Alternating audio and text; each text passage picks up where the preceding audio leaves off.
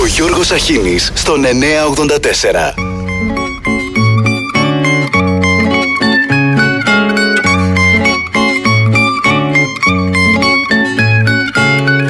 Όπως κοιμάσαι θα έρθω να σου πω Ένα βαθύ μου ακρίβο μυστικό Σε ένα τρελό μου μεθύσι παλιό Έφτασε η δίψα μου στο κόκκινο Πάλι είχες φύγει ταξίδι μακριά.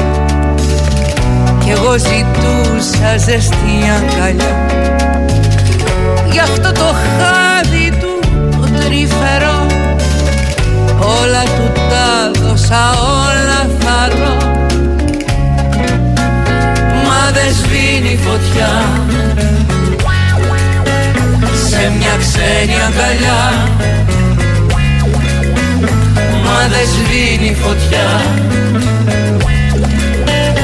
Αν δεν θέλει καρδιά Το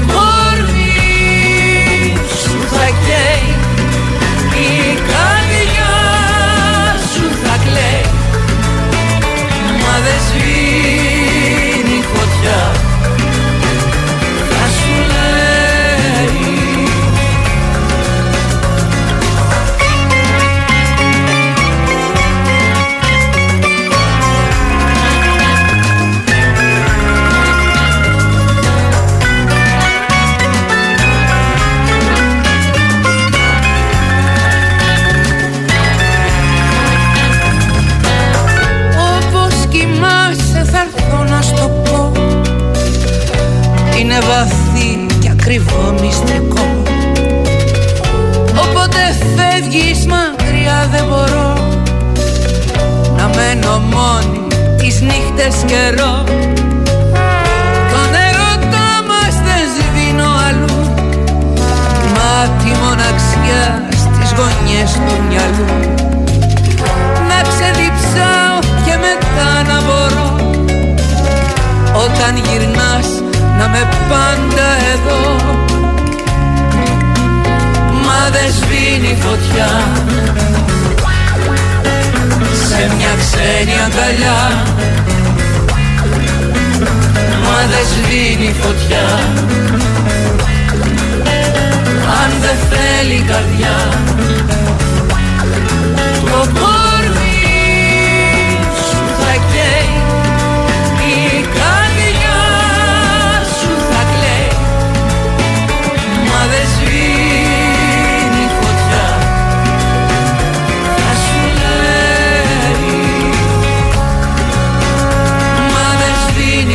σβήνει φωτιά Σε μια ξένη αγκαλιά. Μα δεν σβήνει φωτιά. Αν δεν θέλει καρδιά. Μα δεν σβήνει φωτιά.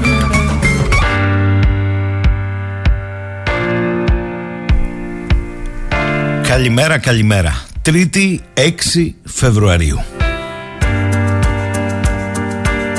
Είναι τα αυτά που ίσα εγώ φράζω και προς τούτη συν έχει στο νουν έξι σαΐ, στήθος λιπαρών, χρειάν λαμπράν, ώμους μεγάλους, γλώταν βεάν, πηγήν μεγάλην, πόστην μικράν.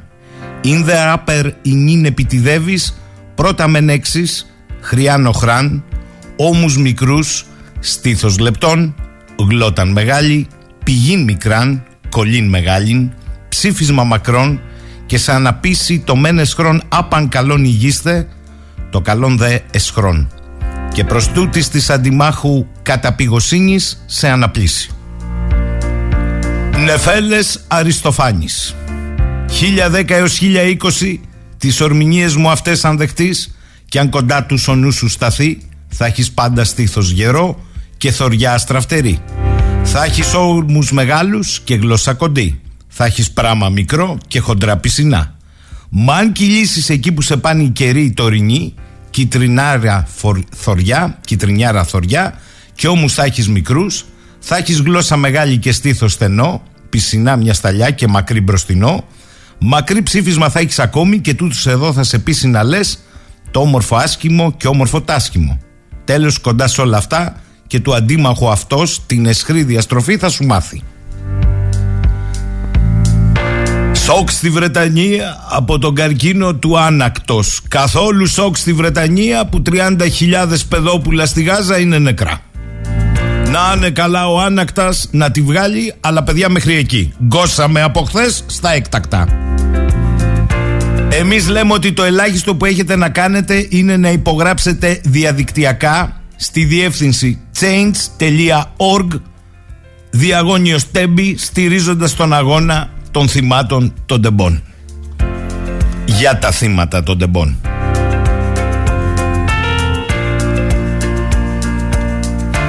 Φωτιά οι τιμές σε φρούτα και λαχανικά με τις αυξήσεις στη χοντρική να δείχνουν πού θα κοιμανθούν οι ανατιμήσεις το ερχόμενο διάστημα.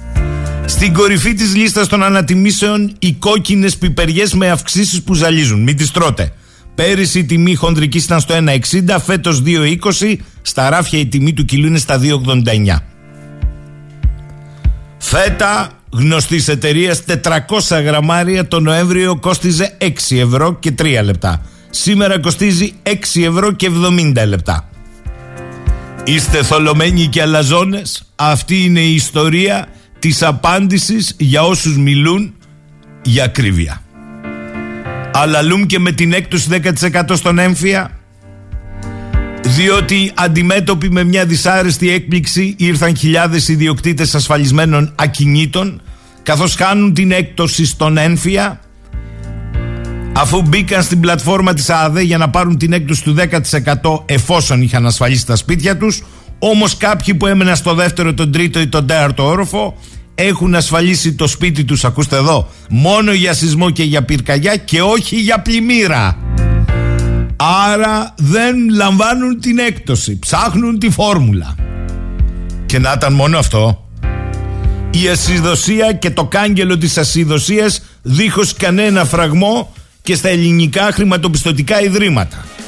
Συνεχίζουν να κάνουν υπέρογγες χρεώσεις σε βάρος των καταναλωτών σε όλο ένα και περισσότερες συναλλαγές. Από εδώ και πέρα, τόσο οι πολίτες όσο και οι επιχειρήσεις επιβάλλονται πλέον σε συντονισμένες χρεώσεις από το σύνολο των τραπεζών για υπηρεσίες οι οποίες έως σήμερα διατίθενται δωρεάν. Πληρώνουμε μεταφορά χρημάτων από το λογαριασμό μιας τράπεζας σε λογαριασμό άλλης. Πληρώνουμε λογαριασμούς ενέργειας ή κινητής τηλεφωνίας, κράτηση. Ανανέωση χρεωστικής κάρτας όταν λύγει, κράτηση. Συνδρομή πιστοτικής κάρτας, κράτηση. Επανένδοση κράταρ σε περίπτωση φοράς απώλειας κυκλοπή, επίσης κράτηση. Έτοιμα για τροποποίηση στεγαστικού δανείου από 50 έως 250 ευρώ. Ενίκεια για τη μεταφορά του ποσού από το λογαριασμό του νοικιαστή στον ιδιοκτήτη 3 έως 4,5 ευρώ. Και πάμε τώρα και σε μηνιαία χρέωση στις καταθέσεις. Πάγια χρέωση 0,50 ευρώ, δηλαδή 6 ευρώ το χρόνο, θα αφορά μόνο την τήρηση καταθετικών λογαριασμών, πληρωμές μεταφορές κεφαλαίων, όχι σε αποτιαμιευτικούς λογαριασμούς. Θα τα έχουν δηλαδή ως μηνιαίο φύλακτρο για όσους έχετε λογαριασμούς καταθετικούς για πληρωμές, μεταφορές κεφαλαίων και για να έχετε κάρτα. Εντάξει παιδιά, καλά πάτε. Και καλά πάμε κι εμείς. Καλημέρα στον κύριο Νίκο.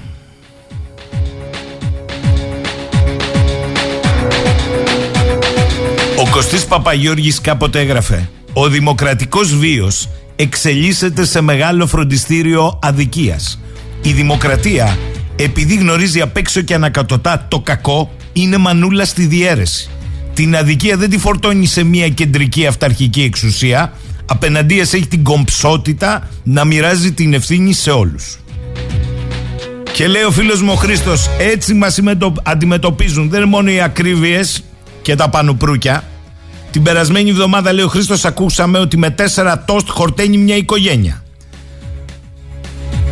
Μετά ήρθε ο Υπουργός Υγείας να πει να νομοποιηθεί το φακελάκι των γιατρών και ο Βορύδης να αγοράζουμε μια φέτα καρπούζι. Βέβαια για την πρόταση του Βορύδη υπάρχει εξής παρατήρηση. Δύσκολα θα βρεθεί μανάβης να μας πουλήσει μια φέτα καρπούζι. Έτσι θα συνεχίζουμε να αγοράζουμε ολόκληρο, αλλά για να μην πετάμε όσο δεν μπορούμε να καταναλώσουμε και για να το αξιοποιήσουμε ικανοποιώντας τον κύριο Βορύδη, συνιστώ λέει ο Χρήστος τη εξής χρήση. Στύψιμο σε καρπουζόζουμο, τα σπόρια πασατέμπο για τα κρύα βράδια του χειμώνα, μπροστά στην τηλετύφλωση και τις καρπουζόφλουδες να τις φυλάξουμε για τυχόν συνάντησή μας με τους τρεις παραπάνω άνδρες οι οποίοι ως διαμαγείας έλυσαν όλα μας τα προβλήματα. Κάποιοι γελάνε, οι περισσότεροι κλαίμε, αλλά φτάσαμε στο σημείο να μας θεωρούν ηλιθίους και να μην αντιδρά ουδής.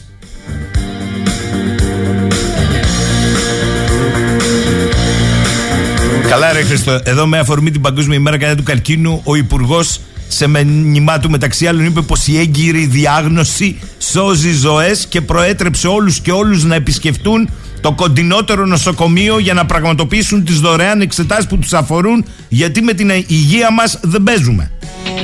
Βέβαια, παρέλειψε ο Υπουργός να διευκρινίσει ποιες ακριβές ώρες δεν παίζουμε με, τις, με την υγεία μας. Πρωινές ώρες στα νοσοκομεία χωρίς λεφτά ή απογευματινές με επίσημο φακελάκι. Ε, Υπουργέ. Και γιατί να έχουμε δημόσια παιδεία, λέει ο άλλος, για να δίνουν λευκή κόλλα; Γι' αυτό ακριβώς εξετάσεις των εξαμήνων στα πανεπιστήμια δεν μοιράζουν ούτε καν κόλλες. Τις αγοράζουν οι φοιτητές χρόνια τώρα απ' έξω για να μάθουν τα τσογλάνια ποια είναι η αξία του χρήματος; Και αν δεν το μαθαίνουν, μπουκάρει και η ευαγής ε, για τη δημοκρατία στην υπηρεσία του λαού αστυνομία, εκεί μπουκάρει και δέρνει και συλλαμβάνει. Γιατί κολόπεδα τι φωνάζετε εσείς τώρα για ιδιωτικοποίηση παιδείας, ε;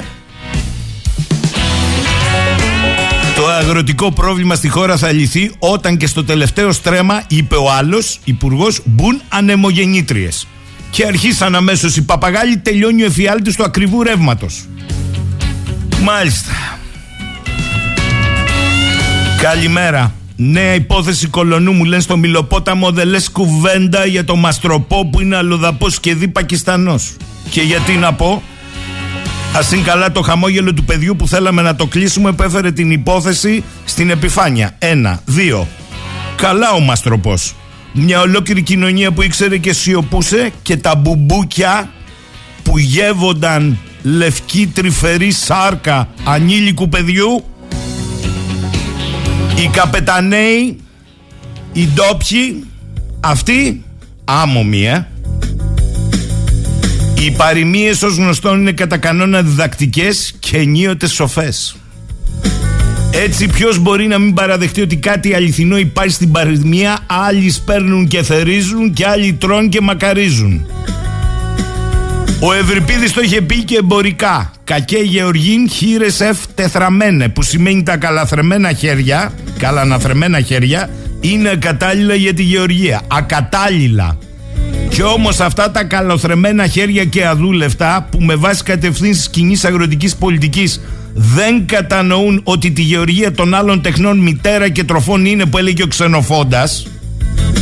Πόσο μάλλον αντιληφθούν τη ρίση του αρχαίου Έλληνα ποιητή Θεόκριτου, ο μεν γεωργός στην γη, ο δε φιλόσοφος στην ψυχή εξημερή. Οι καλοτεαϊσμένοι λοιπόν είτε στι Βρυξέλλες στην Αθήνα βιάζονται λες και είναι στην υπηρεσία πολυεθνικών και θειασότες μεγάλων ομίλων να αποτελειώσουν τη γεωργική παραγωγή που γνωρίζαμε και να θρεφόμαστε μελλοντικά μαλεύρια από γρήλους για να ερημώσει και η περιφέρεια. Τόπος χωρίς αγρότες είναι τόπος χωρίς μέλλον το έλεγε σύνθημα παρακαλώ πολύ στην εξέγερση του Κιλελέρ για να δασμό τότε. Το έλεγε και ο μεταπολεμικός πρόεδρος της Αμερικανικής κυριαρχίας ο Τρούμαν. Όταν οι αγρότες ευημερούν, ευημερεί και η χώρα. Και όταν οι αγρότες έχουν προβλήματα, έχει προβλήματα και η χώρα. Ο Τρούμαν είχε διαβάσει το μνημειώδες έργο του νομπελίστα Τζον Στάινμπεκ «Τα σταφύλια της οργής» προφανώς. Αλλά από τους σημερινούς διαχειριστές την περιμένει κανείς δεν υπάρχει αγροτικό μέτωπο. Βιάζονται δηλαδή να ξεπαστρέψουν τον πρωτογενή τομέα και τους αγρότες μέσω της λεγόμενης αναδιάρθρωσης του αγροτοβιομηχανικού τομέα. Θα έχουμε και μία πράσινη σαντιγή με επανεκκινήσεις και μεγαλόστομες ψηφιακές ρομποτικές μεταβάσεις υπέρ των μεγάλων πολυεθνικών όπως παλιότερα έγινε και με τον ελληνικό κοινοτισμό. Μετά μην αναρωτιέστε ποιοι δολοφόνησαν τον Καποδίστρια. Αλλά είναι εθνικό ζήτημα τα αγροτικό. Εδώ δεν είναι εθνικό ζήτημα η μείωση των εξοπλισμών. Δεν είναι εθνικό ζήτημα το πρόβλημα της παιδείας. Κάνει η ιδιωτικοποίησή της. Το πρόβλημα της υγείας με την πλημελή χρηματοδότηση. Εθνικό ζήτημα είναι η εκποίηση των ασημικών της χώρας ή η αναβάθμιση της επενδυτικής βαθμίδας. Δεν είναι εθνικό ζήτημα τα 700.000 σπίτια που βρίσκονται, ξέρετε με ποιον τις υπογραφές, στα χαρτοφυλάκια των αρπακτικών. Ούτε είναι εθνικό ζήτημα τα εκατοντάδες χιλιάδες παιδιά που έριξαν μαύρη πέτρα πίσω τους και έφυγαν. Ούτε είναι εθνικό ζήτημα ο παραγωγικός παροπλισμός και ερήμος της πέθρου της χώρας. Δεν είναι εθνικό ζήτημα η διάλυση γλώσσας και ο ευτελισμός της παιδείας. Ούτε είναι εθνικό θέμα η νομή του δημοσίου της δικαιοσύνης συμπεριλαμβανομένης από όσα ακούσαμε για τα τέμπη από την κομματοκρατία.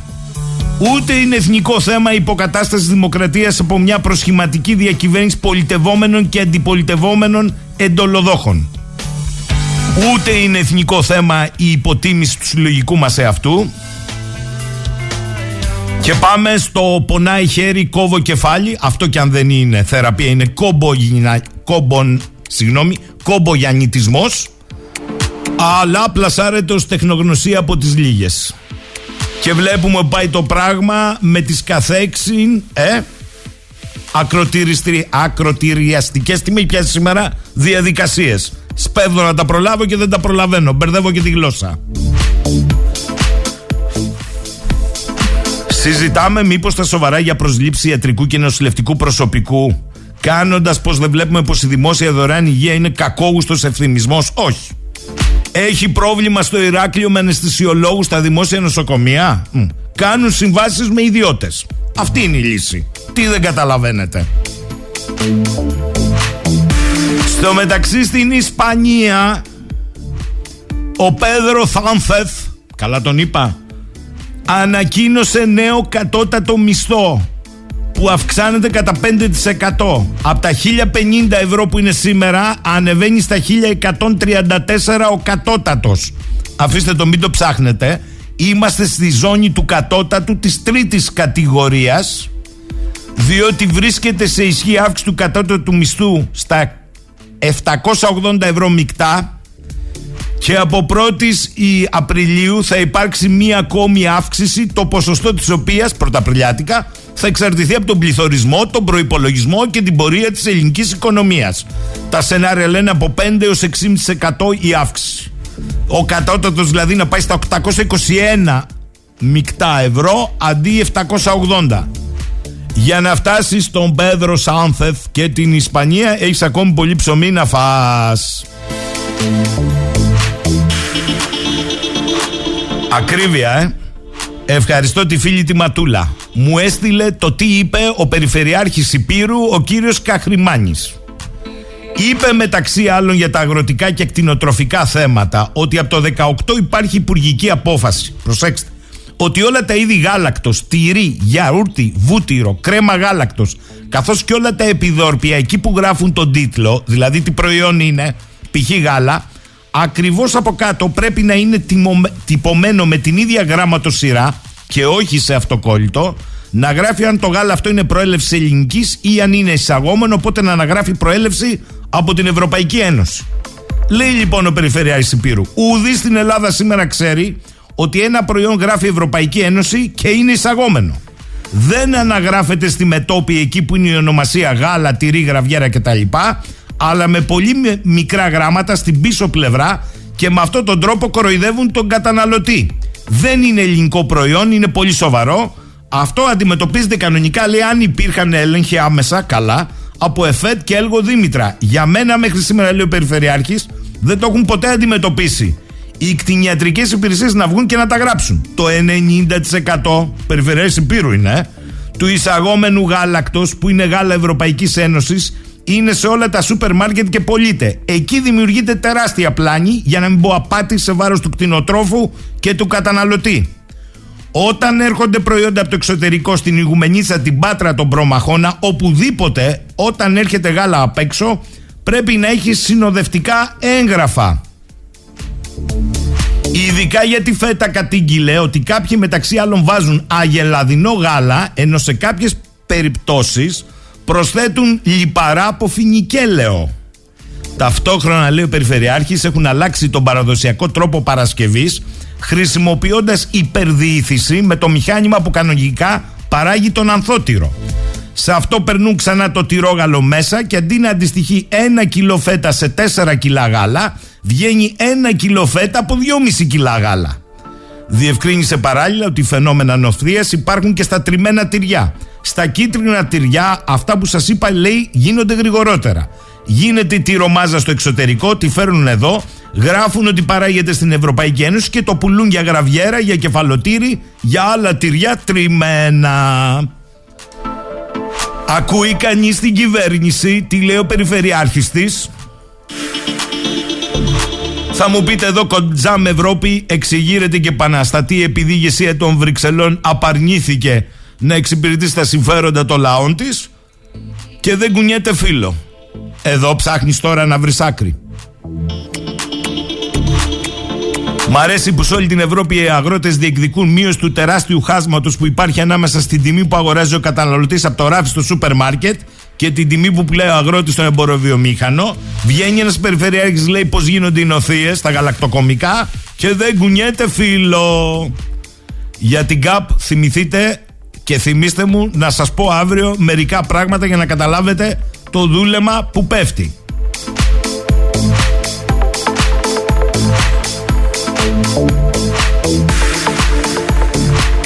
Καλημέρα φίλε Δημήτρη, καλημέρα. Σε ευχαριστούμε για τα καλά σου λόγια. Θα το κοιτάξουμε αυτό που μας υπομνύεις εδώ πέρα σχετικά με το τι γίνεται στη δευτεροβάθμια εκπαίδευση. Έχουμε κατά νου κάτι να κάνουμε την Παρασκευή. Ιδίως με τις τράπεζες των θεμάτων.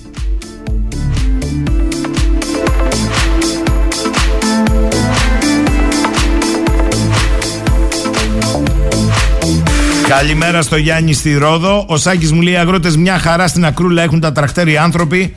Ωστόσο έχουν κλείσει τους δρόμους τα πολυπολικά και τα ΜΑΤ. Κάνει απεργία αστυνομία και έκλεισε την εθνική. Όχι. Κάνει προληπτικό αποκλεισμό για να μην τους αποκλείσουν οι αγρότες. Καλημέρα στο Λεωνίδα στα Γενιτσά. Να πούμε ένα ευχάριστο λέω θύμιο άσχετα αν συμβαίνει σε ένα άλλο λαό. Η βόρεια κατεχόμενη Ιρλανδία ενώνεται με την Ιρλανδία αν δεν ξανακάνει καμιά εισβολή η Αγγλία και στα δικά μας στην Κύπρο και στην Παλαιστίνη η λευτεριά λέει σε όλους. Πέτρος με τον Κούλι και στον έκτο όροφο ασφαλίστε τα σπίτια για πλημμύρε δεν είναι λάθος. Κούλις είναι αυτός, όλα γίνονται εδώ. Ακόμη ψάχνουμε, λέει το στρατόπεδο. Μάλιστα. Ο Γιάννης λέει και κάτι οι Αιγύπτιοι βίασαν ομαδικά 13 χρόνια στην Ιταλία, αλλά τα συνηθίσαμε και αυτά από τους ελαιοραβδιστέ. Εντάξει, Γιάννη, εντάξει. Καλημέρα. Να τα γεμίσουν όλα τα χωράφια φωτοβολταϊκά όσο πιο γρήγορα γίνεται να αρχίσουμε να τρώμε ζωήφια σύντομα. Καλημέρα από τη Χάγη. Λέει ο Γιώργος, για λόγους σύγκρισης να αναφέρω τι συμβαίνει στα τραπεζικά στι κάτω χώρες. Για μεταφορά χρημάτων σε όλες τις τράπεζες της Ευρωζώνης, δωρεάν χρέωση. Όταν όμως τα χρήματα φτάσουν στην Ελλάδα, οι ελληνικές τράπεζες χρεώνουν 2-3 ευρώ. Για πληρωμή λογαριασμών δωρεάν χρέωση. Δυστυχώς για τους λογαριασμούς έχει γύρω στα 3 ευρώ το μήνα χρέωση ένα λογαριασμό. Μάλλον από εκεί τσίμπησαν την ιδέα οι ελληνικές τράπεζες. Και κάτι άσχετο σχετικό τώρα που γίνονται οι πανευρωπαϊκές αγροτικές κινητοποιήσεις. Διαβάζω, λέει, το χωράφι καλά κανείς της μάνας του Κυργίζιου συγγραφέα Τσινγκίζ Αϊτμάτοφ. Σωτήρης βγαίνει ο ΠΟΗ, λέει προκαταβολικά θα πεθάνουμε 300% περισσότερο, δεν λέει όμως τους λόγους που συμβαίνει, γιατί αν κοιτάξουμε περιοχές όπου ακόμη τρέφονται σωστά και όχι με τα κόπρανα, σε καμία Μογγολία π.χ. ή και στη δικιά μας εδώ την Κρήτη, δεν πεθαίνουν στα 60, ο μέσος όρος στα 100 και στα 200 και να ζήσουμε όλοι να τους θάψουμε. Γιατί το βρεφικό γάλα έχει μέσα γάλα, λέει ο Αντώνης. Αν κοιτάξετε, έχει μέσα γάλα. Αν κοιτάξετε τη σύνθεση μετά από όλα τα λαμπουρνέζικα κάπου κάτω στα ψηλά, γράφει και 6% επεξεργασμένο γάλα. Λοιπόν, εδώ είμαστε πάλι, φίλες και φίλοι. Ε, μου στέλνει μια πολύ σημαντική πληροφορία και διαβάσω ο φίλος μας ο Γιώργος από το Λάρισα Press. Κοίτα να δεις που βγήκε η κυρία Καριστιανού και είπε μερικά πράγματα. Αφενός μεν για την πλατφόρμα έχει ξεπεράσει 220.000 υπογραφές change.org διαγώνιος τέμπι οι υπογραφές για το ακαταδίωκτο και την ασυλία με στόχευση να τις πάει στις 500.000 μέχρι τις 14-15 Φεβρουαρίου που θα βρεθεί στο Ευρωκοινοβούλιο. Το δεύτερο είναι η καταγγελία που έκανε ε, για τον τρόπο που συμπεριφέρεται η δικαιοσύνη απέναντί της και σε αυτήν και, στα, και στις οικογένειες των άλλων θυμάτων και κυρίως για το ότι μπαζώθηκε άρον-άρον ο τόπος του εγκλήματος. Εχθές λέγαμε την προκαταρκτική που διέταξε ένα χρόνο καθυστέρηση η εισαγγελία της Λάρισας. Σήμερα λοιπόν ο κύριος Γιώργος μου στέλνει την είδηση από το Λάρισα Press. Η εισαγγελία Λάρισας άσκησε ποινική δίωξη ένα χρόνο μετά κατά του πρώην Περιφερειάρχη Αγοραστού για την αλλίωση του πεδίου στα Τέμπη με εκχωμάτωση και επιχωμάτωση και ασφαλτοκάλυψη. Κάλια αργά παραποτέ και ο Άγιος Φοβέρα θέλει. Σαν να μου φαίνεται η κυρία Καριστιανού πρέπει καθημερινά να μιλεί μπας και κουνηθούν τίποτα χοντρόκολλοι. Και ο φίλος μου ο αγαπημένος γιατρός στη Ρώμη, στο Πανεπιστήμιο Σαπιέτζα, ο κύριος Κωνσταντίνος Γιαννακάκης. Μου γράφει «Καλημέρα. Χθες το απόγευμα άρχισαν να μπαίνουν στη Ρώμη μετά από μέρες αναμονής οι πρώτες δεκάδες από τις εκατοντάδες τρακτέρ που θα διαδηλώσουν αυτή την εβδομάδα όλοι στο κέντρο της πόλης, της Ρώμης. Αυτό που τονίζουν οι εκπρόσωποι τους είναι ότι η κοινή αγροτική πολιτική, η ΚΑΠ, είχε ψηφιστεί από τη συντριπτική πλειοψηφία των Ιταλών Ευρωβουλευτών άσχετον με το θέμα που έτσι γίνονται συνυπεύθυνοι για τη σημερινή κρίση. Και λέει ο κύριος Κώστας το ίδιο ισχύει και για την Ελλάδα με τη διαφορά ότι κανείς δεν το λέει αφού όλοι πλέον ψάχνουν τους επόμενους υποψήφιους ανάμεσα σε τραγουδιστές, ποδοσφαιριστές, δημοσιογράφους και λοιπούς άσχετους με την πολιτική την Ευρώπη και τα προβλήματά της για μια νέα πενταετία τουρισμού στις Βρυξέλλες. Άφεριμ, κύριε Κώστα. Και ο φίλος ο Γιάννης λέει για το βρεφικό γάλα και μόνο εύχομαι να πάει 1000% απάνω. Σιγάρε Γιάννη. Έλεος με τις μάνες που δεν θυλάζουν τα παιδιά τους και τους δίνουν τις εικόνες που τους πλασάρουν γιατροί και μην μου πείτε τις γνωστές παπάρες. Δεν ισχύουν de facto το ότι δεν είχε γάλα και άλλες μπουρδες. Το έχω καρατσεκάρει με μια και συμμετείχα με τη σύζυγό μου σε ομάδα για το φυλασμό στο Έλενα. Εντάξει, Γιάννη μου, εσείς είστε από τις τυχερές οικογένειες. Πρώτον. Δεύτερον, δεν είναι για όλες τις γυναίκες το ίδιο πράγμα. Τρίτον, ακόμη και για αυτές την πλειοψηφία που μπορούν να θυλάσουν, με 750-80 μεικτά πρέπει να πάνε στη δουλειά. Τι ακριβώς θέλεις εσύ τώρα, να κουβαλάνε μαζί και το κουτσούβελο να το θυλάζουν. Απαγορεύεται. Εδώ για κατούριμα δεν μπορεί να πάνε. Πάμε παρακάτω. Σήμερα είναι ένας χρόνος, το θυμάστε, από τον καταστρεπτικό σεισμό στην Τουρκία. Ε, το θυμάστε που ισοπαίδωσε τα πάντα. Ο σεισμός που θα έστελνε στο πύρτο εξώτερον τον Ταγίπ Ερντογάν. Το θυμάστε; Ένα χρόνο μετά ο Ερντογάν είναι παντοδύναμος πολιτικά. Ένα χρόνο μετά κάνει παιχνίδι και με Δύση και με Ανατολή. Ένα χρόνο μετά έχει τη διακήρυξη της Αθήνας. Όλα πάνε καλά. Και ένα χρόνο μετά το Φιντάνι το Φιντάν βγήκε προχθές να μας πει σε συνέντευξη καλά πάμε την Ελλάδα να δει και λίγο την αποστρατιωτικοποίηση των νησιών της να μας πει τι θα κάνει και με τους ομογενείς μας στη Θράκη και επιτέλους συμφωνήσαμε το Κυπριακό να μην μας απασχολεί σε αυτή τη φάση. Ένα χρόνο μετά λέω να ακούσετε τον κύριο Δημήτρη Σταθακόπουλο που μετά τους σεισμούς είπε παιδιά δεν είναι έτσι όπως το διαβάζετε ο Ερντογάν θα κερδίσει από αυτή την ιστορία και αέρα στα πανιά του. Καλημέρα κύριε Σταθακόπουλε. Καλημέρα κύριε Σαχίνη και στους αγρότες σας. Ένα χρόνο μετά, ε. Κοιτάξτε, με είχατε φιλοξενήσει κι εσείς και η αλήθεια είναι όλα τα ΜΜΕ τότε. Την επομένη κιόλας, 7 Φλεβάρι μέχρι το αρχές Μαρτίου ε, η αξιολόγηση ήταν ε, τι θα γίνει τώρα με τον Ερντογάν. Όλοι οι αναλυτές, όταν λέω όλοι εννοώ όλοι, όλοι όλοι οι αναλυτές πλην εμού του τρελού του χωριού ε, έλεγαν ότι ο Ερντογάν θα υποστεί μεγάλη ήττα και στο κοινωνικό πεδίο και βέβαια στο πολιτικό. Ετοιμαζόντουσαν τότε, θυμόσαστε την Ενωμένη Αντιπολίτευση ε, να, ε, με τις ενστάσεις Αξενέρ να προτείνουν τον Κιλιτστάρογλου εγώ έλεγα ότι έχει διαλέξει τον αντίπαλό του ο Ερντογάν ακριβώς αυτός ο οποίος θα ιτηθεί.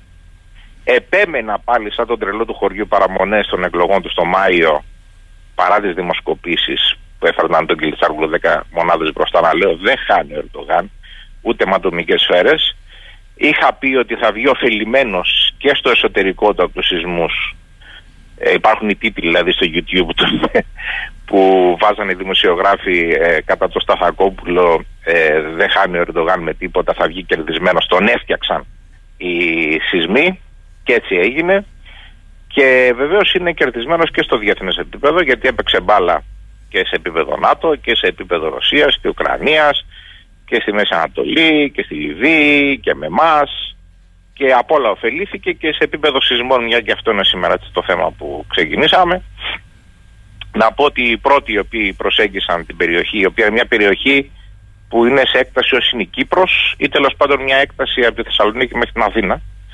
Ε, Βεβαίως με δευτέρα ε, της ποιότητα κατά τον Ερντογάν και τους πολιτικούς εκεί στην Τουρκία και την κοινωνία την υπόλοιπη κατηγορίας ανθρώπους, γιατί είναι περισσότεροι κουρδικής και αραβικής καταγωγής Τούρκοι πολίτες.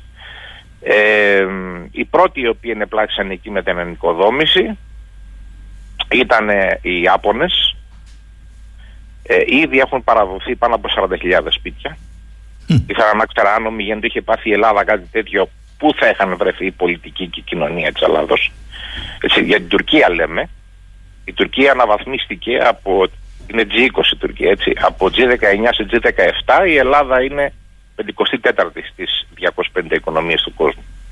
Ε, ε, παραδώσαν λοιπόν σπίτια και με απευθείας ανάθεση σε αυτό το διαγωνισμό τέλος πάντων που έγινε για λόγους ε, δημοσίου συμφέροντος και ανωτέρας βίας ε, το Καμούι Χαλεκουρμού, το, το, το γραφείο, η ανεξάρτητη αρχή ελέγχου δημοσίων έργων και δημοσίων συμβάσεων στην Τουρκία, ενέκρινε να αναλάβουν το έργο ε, σε consortium, σε κοινοπραξία, μια μεγάλη βρετανική εταιρεία και μια δανέζικη. Επομένως, με πάνω από 40.000 σπίτια να έχουν παραδοθεί ε, με την τεχνική των Ιαπώνων που είναι ειδική ε, στις γρήγορες κατασκευές, με αυτά τα σπίτια που φτιάχνουν και αυτοί τα χάρτινου τύπου, πώς είναι τα, τα δικά τους τα σπίτια. Τα οποία είναι καλύτερα σε κάθε περίπτωση, πρόχειρα μένα, αλλά καλύτερα από το να είσαι στη σκηνή. Ε, Παρ' όλα αυτά υπάρχουν ακόμα άνθρωποι που ζουν σε κοντέινερς και τα λοιπά, όμως έχουν παραδοθεί χιλιάδες σπίτια ε, και γίνεται μια τεράστια νοικοδόμηση από Βρετανούς και Δανούς όπως είπα προηγουμένως. Έχουν παίξει μπάλα οικονομικά τεράστια ποσά εκεί μέσα και, και εταιρείες και κόσμος και ντουνιάς και η λεγόμενη συμμορία των πέντε, η Μπεσλή Τσετέ, Μπεσλή σημαίνει των πέντε, τσετέ, τσέτα είναι η συμμορία στα τουρκικά, γνωστή λέξη και σε εμάς από την ιστορία μας, η Μπεσλή Τσετέ λοιπόν συμμορία των πέντε, η οποία στηρίζει ε, τον Ερντογάν, τον στήριξε και στις εκλογές. Χειρίζεται ουσιαστικά τα μεγάλα κονδύλια ε, της οικονομίας της Τουρκίας όπου η κάθε μία από αυτές τις μεγάλες πέντε κατασκευαστικές έχουν από κάτω τουλάχιστον 100 θηγατρικές ε, στην, ε, στα δημόσια έργα, όχι μόνο με στην Τουρκία αλλά και με διεθνείς διαγωνισμούς που παίρνουν ανά τον κόσμο. Mm-hmm. Μην, ξεχνάμε ότι και στην Ελλάδα τα δημόσια έργα ε, τα κάνουν με ελληνικές και ευρωπαϊκές εταιρείες σύμφωνα με το νόμο 4412 του 16 όπως τροποποιημένος ισχύει σήμερα αλλά δεν ορίζει η εθνικότητα του υπεργολάβου και συνηθέστατα οι υπεργολάβοι στην, στα δημόσια έργα στην Ελλάδα είναι τουρκικές εταιρείες. Νόμιμο είναι αυτό. Ε, απλά έχουν το know-how, ε, όσο και αν φαίνεται περίεργο. Ε, η λεγόμενη δάνεια εμπειρία, όπως λέγεται. Ναι, ναι, κύριε Σταθακόπουλε, μου γράφουν εδώ ακούγοντάς σας. Ε, μια χαρά τα λέει και τα έλεγε λέει και την ίδια ακριβώς μέρα πέρσι. Εμείς τα βλέπουμε όλα αυτά. Ή περιμένουμε λέει να καταρρεύσει η Τουρκία, μπας και σωθούμε. Κι άλλος μου λέει εδώ, Κύριε Σταθακόπουλε, μήπως τώρα που είμαστε φίλοι, αγαπιόμαστε μετά τη διακήρυξη των ναι, ναι. Αθηνών, να τους ζητήσουμε να στείλουν τα Ιαπωνικά συνεργεία στα Αρκαλοχώρη, για παράδειγμα. Ε, που είναι. Ναι, γιατί το ζητήσαμε άραγε. Δεν ξέρω. Προχθές είχαμε τουρκο-ελληνική συνάντηση επιχειρηματιών στην Κωνσταντινούπολη. Άλλη ναι. επιβεβαίωσή σας πώς έχουν μπει στα δημόσια έργα της χώρας με Ακριβώς. θέση υπεργολάβου. Και είχαμε deals, deals πολλά στην πόλη. Σε αυτά τα deals δεν σκέφτηκαν και το έρμο το, το αρκαλοχώρι, ρε παιδί μου; Έλατε. Το θέμα είναι ότι κάναμε ποτέ ε, έτοιμα, ας πούμε, στους Ιάπωνες που γνωρίζουν από σεισμούς και γρήγορη αποκατάσταση Όπως έκαναν οι Τούρκοι. Ε, να, το κάνουμε μέσω, να το κάνουμε μέσω Ερντογάν και Χακάν Φιντάν. Γιατί κακό είναι. Φίλοι να δεν είμαστε. να μεσολαβήσουν, ναι. να γίνουν mediators. Φίλοι δεν είμαστε. Κύριε Σταθακόπουλε, προσπαθώ να πω ότι ένα χρόνο μετά, χθες είδα και κάποια ρεπορτάζ με ρημοχώρια στην Τουρκία που ζουν μέσα στο σκοτάδι και το φόβο. Υπάρχουν και αυτά. Προφανώς. ναι. Αλλά ένα χρόνο μετά 40.000 σπίτια που μου λέτε να έχουν παραδοθεί ήδη, εντάξει. Εγώ θέλω να σας ρωτήσω ευθέως, ένα χρόνο μετά λοιπόν η ζορισμένη τουρκική πολιτική ηγεσία του Ερντογάν, το σύστημα, ε, είναι σε φάση ανοικοδόμησης και έχει βάλει μεγάλους παίκτες μέσα για να κάνει τα deal. Και μόλις χθες ο Χακάν Φιντάν μας τουίταρε τη συνέντευξη που έδωσε μετά τη διακήρυξη των Αθηνών και μας λέει: Καλά πάμε. Αλλά να δείτε λίγο την αποστρατιωτικοποίηση στο νησιό σας, βρε αδελφέ. Να δείτε τους ομογενείς μας στη Θράκη, στη Δυτική Θράκη, όπως λέει. Και ευτυχώς έχουμε αφήσει το Κυπριακό αυτό το αγκάθι, ρε παιδί μου. Το έχουμε αφήσει στην πάντα, δε. Και εμείς και αυτοί. Και καλά, αυτοί το αφήσαν στην πάντα γιατί θέλουν να την καταπιούν. Εμείς δηλαδή, αν την καταπιούν, είναι όλα ωραία, εντάξει. Θα καθόμαστε στα ίδια τραπέζια μετά. Την Κύπρο εννοώ. Ναι, ναι. Ε, τα πάντα όπως ξέρετε κύριε Σαχίνη γνώσεις και εμπειροσάστε είναι θέμα οπτικής. Αν το ποτήρι το βλέπεις λέει μισογεμάτο ή μισοάδιο. Εγώ επειδή είμαι ρεαλιστής το βλέπω ότι και στη μία περίπτωση και στην άλλη δεν είναι γεμάτο. Είναι στη μέση. Τώρα είναι μισογεμάτο ή μισοάδιο ας το δει ο πρωτονιστής ή ο πεσημιστής αλλιώς. Εγώ ως ρεαλιστής το βλέπω ως έχει. Λοιπόν η κατάσταση ε, όσοι είμαστε ρεαλιστές και βλέπουμε τα πράγματα και δεν ε, ε, έτσι παρακινούμαστε από ιδεολογίες, ιδεολειψίες ή κομματικό λόγο ε, γι' αυτό το λόγο όταν μας πήρανε χαμπάρι εμένα και άλλους ε, έχει κοπεί η φωνή μας τα μεγάλα κεντρικά ΜΜΕ, τα γνωρίζετε αυτά ευτυχώς που υπάρχουν τα περιφερειακά και φωνές σαν τη δικιά σας με ανοιχτά μικρόφωνα και μπορούμε και επικοινωνούμε με ανθρώπους οι οποίοι σαφώς και δεν τρώνε κουτόχορτο και αντιλαμβάνονται και από μόνοι τους τι συμβαίνει. Και ο δημόσιος λόγος που έχουμε κάποιοι απλά τους επιβεβαιώνει αυτά τα οποία αντιλαμβάνονται και ορθώς τα αντιλαμβάνονται. Το κοινό δεν είναι χαζό. Το θέμα εδώ είναι γιατί ε, έχουμε παγκοσμίως και στην Ελλάδα τα αποτελέσματα τα πολιτικά που έχουμε. Αυτό είναι μια άλλη μεγάλη κουβέντα. Ε, δηλαδή η κομματοκρατία και η οπαδοκρατία.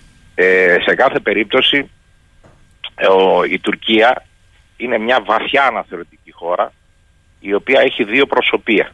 Ενίοτε της φιλίας και ενίοτε του Νταΐ. Καμιά φορά τα φοράει και τα δύο ταυτόχρονα, σαν τον Ιαννό, το Θεό των Ρωμαίων με τα δύο πρόσωπα. Αυτή τη στιγμή φοράει του Νταΐ κατά του Ισραήλ και το προσωπείο του φίλου στην Ελλάδα. Αυτό μπορεί να αλλάξει ανά πάσα στιγμή γιατί είναι καιροσκοπισμός, είναι αναθεωρητισμός, είναι αλυσιφερή, είναι συναλλαγή, είναι η ιστορία τους ε, αυτή είναι η διπλωματία τους. Αν θέλετε αυτό έχουν μάθει μια διπλωματία από μέρες που είναι ε, για να θυμηθούμε και την, ε, την κηδεία τότε του, του Κολοκοτρώνη το 1843 όπου ναι. δεν παρευρέθη κανένας από την αυλή, την οθονική που τον είχαν κλείσει στη φυλακή λίγα χρόνια πριν αλλά παρευρέθη ο Οθωμανός ε, πρέσβης, ο Κωνσταντίνος Μουσούρος της Φαναριώτικης σχολής βεβαίως ως Οθωμανός πρέσβης εμφανίστηκε ε, να τιμήσει τον Κολοκοτρώνη και ε, αυτοί οι φαναριώτες ήταν που δίδαξαν την πολιτική της Τουρκίας η οποία ακολουθούν μέχρι σήμερα και ο Ερντογάν και ο Χακάν Φιντάν και ο Καλίν και όλοι τους και βλέπουμε ότι τους βγαίνει. Τους, τους βγαίνει δηλαδή να ε, Κύριε Σταθακόπουλε, με συγχωρείτε αλλά ναι. 14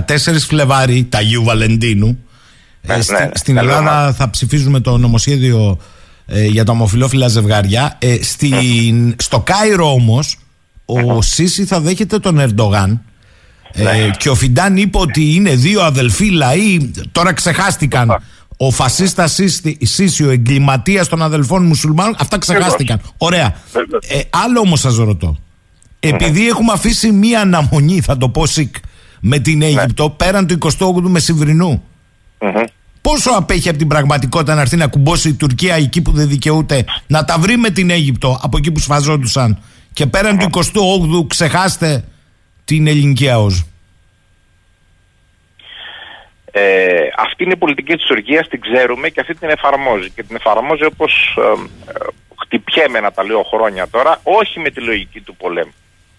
Βεβαίως και θέλει να έχει μια ισχύ και να έχει το φόβο της, όπως λέγανε κάποτε οι παππούδες μας, βρε, μην κάνεις εκείνη τη ζημιά. Και το φόβο μου να έχεις, μας λέγανε οι αγιάδες και οι παππούδες. Ε, αυτό θέλει η Τουρκία να κάνει να κάνει μια προβολή σημαίας, όπως λέμε για πολιτικά, και να έχουν οι πάντες το φόβο της ότι μπορεί να το κάνει κάτι, αλλά δεν θα το κάνει. Απλώς το φόβο της να έχεις. Αυτή λοιπόν είναι η απειλή πολέμου, όχι η ουσιαστική, ε, πρακτική μάλλον, αλλά πόλεμος είναι και η διπλωματία της πολιορκίας η οποία ασκούσαν οι Οθωμανοί και σήμερα ο Νεοθωμανός πρόεδρος. Τώρα το Μάρτιο θα κλείσει 21 χρόνια διοίκηση της Τουρκίας. Εμείς έχουμε αλλάξει 10 πρωθυπουργούς στο μεσοδιάστημα, 6 εκλεγμένους και πανεκλεγμένους, με πηγή του Σιμίτη, και 4 ε, υπηρεσιακούς. Ε, 10.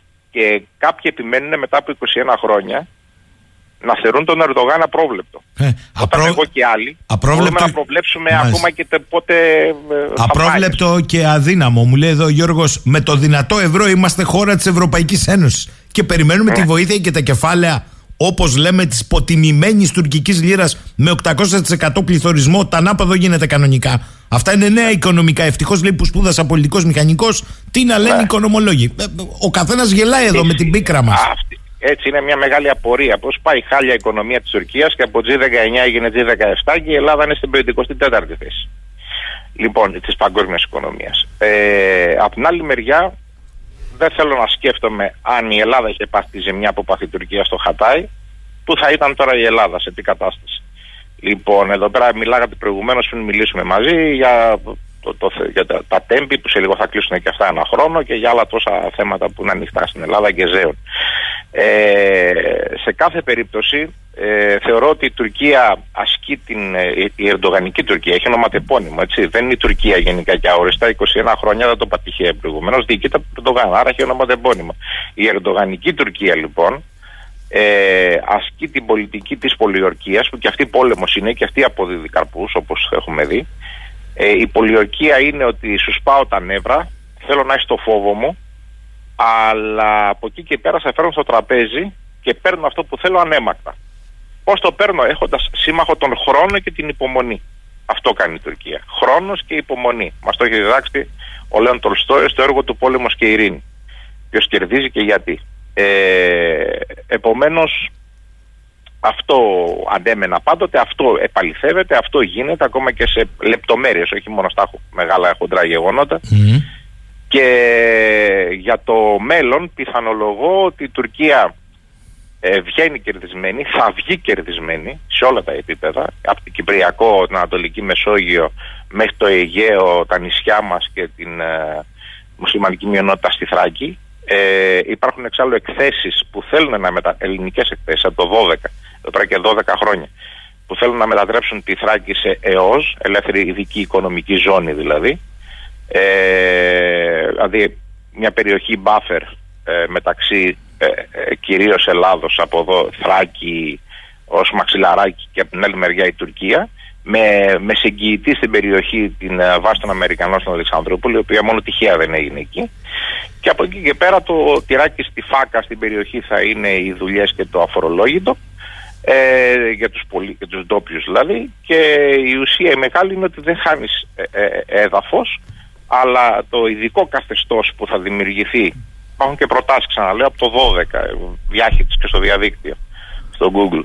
Ε, είναι ένα θέμα με το οποίο είναι κέρδος της Τουρκίας. Ε, κέρδος της Τουρκίας θα είναι κάτι αντίστοιχο να δημιουργηθεί μια buffer zone και στο, στο Αιγαίο.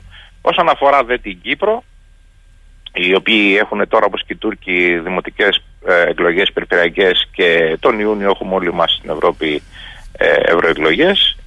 Ε, για να γίνει οποιαδήποτε συζήτηση για το Κυπριακό αυτό θα, θα πρέπει να είναι το πρόταγμα όλου του ελληνισμού είναι ότι μία ανατοϊκή χώρα η Τουρκία κατέχει παράνομα ε, χώρο και χώρο και τόπο και κυριαρχία μιας ευρωπαϊκής χώρας Ευρωπαϊκής Ένωσης της Κύπρου ότι η αφορμή που έγινε πριν 50 χρόνια ακριβώς θα κλείσουν φέτος της εισβολής των Τούρκων στην Κύπρο ήταν η παραβίαση των ανθρωπίνων δικαιωμάτων της τουρκικής μουσουλμανικής μειονότητας της ε, Κύπρου ε, η οποία καταφανώς δεν υφίσταται και έχει εκλείψει έστω και αν υπήρξε πριν 50 χρόνια διότι γνωρίζουμε ότι όσοι είναι από γενεά ε, τουρκοκυπριακοί δηλαδή πριν την εισβολή και αποδεικνύεται αυτά από τα χαρτιά τους, τα οικογενειακά και τα πιστοποιητικά τους, μπορούν και συμμετέχουν ε, στην πολιτική ζωή της ε, ελληνοκυπριακής πλευράς και υπάρχει και ευρωβουλευτής όπως ξέρουμε με το ΑΚΕΛ ε, Τουρκοκύπριος, ο οποίος έχει εκλεγεί από τις περασμένες. Ε, ε τώρα γιατί κουράζεστε κύριε Σταθακόπουλε; Εδώ πήγε ο διοικητής ΣΕΙΠ και αντάλλαξε πληροφορίες με το διοικητή της ε, ΜΙΤ ε, για τους ε, προσφυγικούς ε, μεταναστευτικούς διάβλους και τους ναι. διακινητές. Το λιμενικό κάνει αλλαξοβασιλίκια με την τουρκική ακτοφυλακή και τους παραδίδουμε ναι. και φακέλους, προσέξτε, των παράνομων οδών. Αντί να πάμε στην Ευρωπαϊκή Ένωση να τα καταγγείλουμε ως Ευρωπαϊκή χώρα ότι είναι οι φταίχτες. Τι, τι, τι θέλετε τώρα δηλαδή; Ακριβώς. Και υπάρχει και κάτι από εδώ και πάρα πολλά χρόνια. Το είχα γράψει κάποτε και στα νέα που έχουν περάσει 4-5 χρόνια από τότε. Ε, η Ελλάδα θεωρείται ως στην ευρύτερη Ανατολική Μεσόγειο και ειδικά στο Αιγαίο φύλακας της Ευρωπαϊκής Ένωσης περιοχές Natura ε, της Μεσογείου οι οποίες περιοχές Natura είναι πέραν και έξω από τα χωρικά μας ύδατα άρα λοιπόν υπάρχει ε, μια νομιμοποίηση να περιπολούμε και ουσιαστικά να ασκείς παρουσία και προβολή σημαίας έτσι, δηλαδή έχει ένα γεωπολιτικό όφελος. Στο όνομα λοιπόν της φύλαξης των περιοχών Natura πέραν από τα χωρικά μας ύδατα, στο Αιγαίο και στην Ανατολική Μεσόγειο, ένα δικαίωμα το οποίο μας το έχει δώσει η Ευρωπαϊκή Ένωση να το ασκούμε, εμείς δεν το ασκούμε. Γιατί η Τουρκία μας είχε πει εξ αρχής ότι αν βγείτε έξω από τα χωρικά σας ύδατα... Των 6 μιλίων. Ε, των 6 μιλίων και ασκήστε οποιοδήποτε δικαίωμα, δεν πάνε να έχετε όποιο άλλο θέλετε ή όποια νομιμοποίηση από την Ευρωπαϊκή Ένωση και να λέτε ότι περιπολώ στα 20 ναυτικά μίλια, γιατί είναι περιοχή Natura, ε, εμείς θα βάλουμε εναντίον σας. Ε, θα θεωρήσουμε δηλαδή ότι παραβιάζετε ε, περιοχές ε, και τουρκικού ενδιαφέροντος και τουρκικού ε, ελέγχου. Γιατί έχουν και αυτοί τα αντίστοιχα ερευνητικά κέντρα τα δικά τους με χιλιάδες ε, ερευνητές και εργαζομένους από όλο τον κόσμο κιόλας. Ε, Επομένως, θεωρώ ότι ωφελημένη η Τουρκία από όλο αυτό που έχει γίνει μέχρι τώρα είναι και θα συνεχίσει να είναι. Έχουμε βεβαίως τις παραδοξότητες της Τουρκίας, όπου ο μέσος Έλληνας ε, ακροατής, καλά δεν είναι και υποχρεωμένος, αλλά κυρίως ο αναλυτής ε, αγνοεί και γενικώς αναλυτές οι οποίοι αναλύουν την είδηση, ε, μόνο αναλυτές δεν είναι.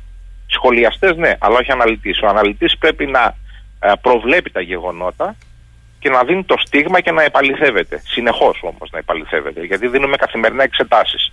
Και η επαλήθευση έχει να κάνει ακριβώς με την πρόβλεψη του απρόβλεπτου γεγονότος. Ε, και από τη στιγμή λοιπόν που ένα γεγονός είναι επαναλαμβανόμενο και δεν είναι έκτακτο μη κανονικό, αλλά είναι επαναλαμβανόμενο, τότε μόνο απρόβλεπτο δεν είναι. Όπως δεν είναι απρόβλεπτο η Τουρκία και οι κινήσεις της αυτά τα χρόνια. Και ας επιμένουν κάποιοι για να δικαιολογούν τις ε, αστοχίες τους και τα κενά τους να λένε ότι η Τουρκία είναι απρόβλεπτη. Μόνο απρόβλεπτη δεν είναι. Θέλω, η Τουρκία Θέλω ένα χρόνο μετά να κλείσουμε λοιπόν με το εξής. Η Τουρκία κάνει το παιχνίδι της, ε, απλώνει τη στρατηγική της. Πού είναι στρατηγική; Βάθους σε χρόνο και τόπο. Ωραία. Το ερώτημα είναι και μετά τη διακήρυξη των Αθηνών με όσα συνεχίζουν να κάνουν οι απέναντι; Η ελληνική πολιτική ελίτ και η κυπριακή πολιτική ελίτ χαμπάρι δεν παίρνουν. Είναι δυνατόν. Κοιτάξτε, ε, ε, με έχει προβληματίσει αυτό κύριε Σαχίνη. Λέω ή δεν παίρνουν χαμπάρι, οπότε αυτό είναι ευλαπτικό έτσι. Είναι ευλαπτικό για τους ίδιους και ευλαπτικό βεβαίως για εμάς που μας εκπροσωπούν. Ε, οπότε δηλώνει ανικανότητα. Ε, άρα κάτι πρέπει να γίνει. Αν γνωρίζουν και δεν λαμβάνουν τα μέτρα, ουσιαστικά εν γνώστους παραδομένοι, ομοίως είναι βλαπτική και για τον εαυτό τους και για εμάς, σύν ότι μέσα σε αυτή την περίπτωση υπάρχει και το στοιχείο του δόλου ή βαριάς αμέλειας. Άρα δηλαδή όλο αυτό το πράγμα δεν είναι ε, απλά δεν γνωρίζω ή δεν καταλαβαίνω ή έχω άλλη εκτίμηση και πες ρε παιδί μου δεν υπάρχει μέσα δόλος, ναι, βλαπτικό μένα δεν έχει δόλο, ούτε βαριά αμέλεια. Το άλλο, αν γνωρίζουν και δεν κάνουν τίποτα, απλώς συνενούν ε, βάζοντας ε, πρωτίστως όχι το συμφέρον του τόπου αλλά το συμφέρον των συμμάχων μας που περνάει μέσα από εμά. Άρα αυτό που έγραψε και ο Διευθυντής Καθημερινής ο κύριος Παπαχελάς ότι η Ελλάδα πια θεωρείται αγκιστρωμένο ψάρι από το μεγάλο σύμμαχο. Ακριβώς. Από τη στιγμή λοιπόν που το συμφέρον της Ελλάδος είναι ε, ναι μεν το δικό της και παρεπιπτόντως να ωφεληθούν και οι συμμαχοί μας.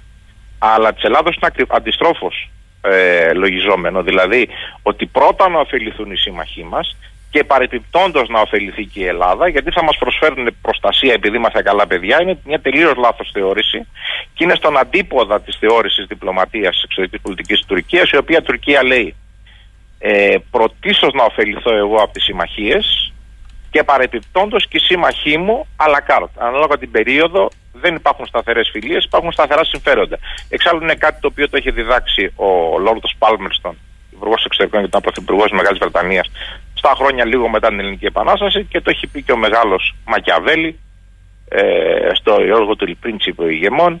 Η υπόσχεση που δόθηκε ήταν μια ανάγκη του παρελθόντος, ο λόγος που δεν τηρήθηκε η υπόσχεση είναι μια ανάγκη του παρόντος.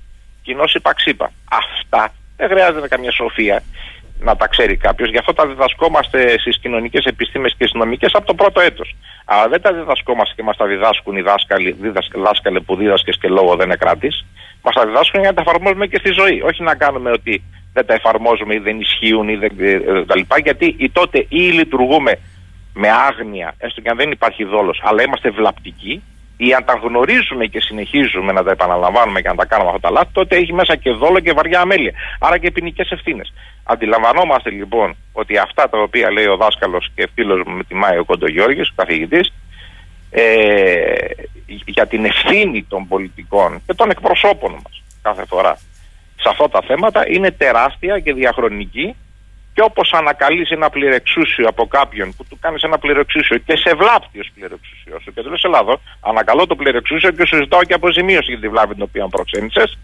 Ακριβώς με την ίδια λογική, η εξουσιοδοτική ψήφος που δίνουμε στους πολιτικούς μας θα μπορούσε, θα έπρεπε να ανακαλείται από τη στιγμή που όχι μόνο δεν εφαρμόζουν αυτά τα οποία ε, έχουν εξαγγείλει, αλλά λειτουργούν και βλαπτικά κατά της κοινωνίας και αυτό αποδεικνύεται, όπως λένε στα νομικά, σε κάθε στάθη της δίκη. Δηλαδή, σε κάθε περίπτωση καθημερινά αποδεικνύεται αυτό. Αντιλαμβανόμαστε όλοι λοιπόν ότι βεβαίως φέρουν ευθύνη οι εκπροσωποί μας, αλλά φέρουμε ευθύνη και εμείς ως πολίτες και όχι υπήκοοι. Γιατί αν είμαστε υπήκοοι, υπό και ακούω, OK, okay, να το δεχτώ, είναι κάτι άλλο και προσβλητικό.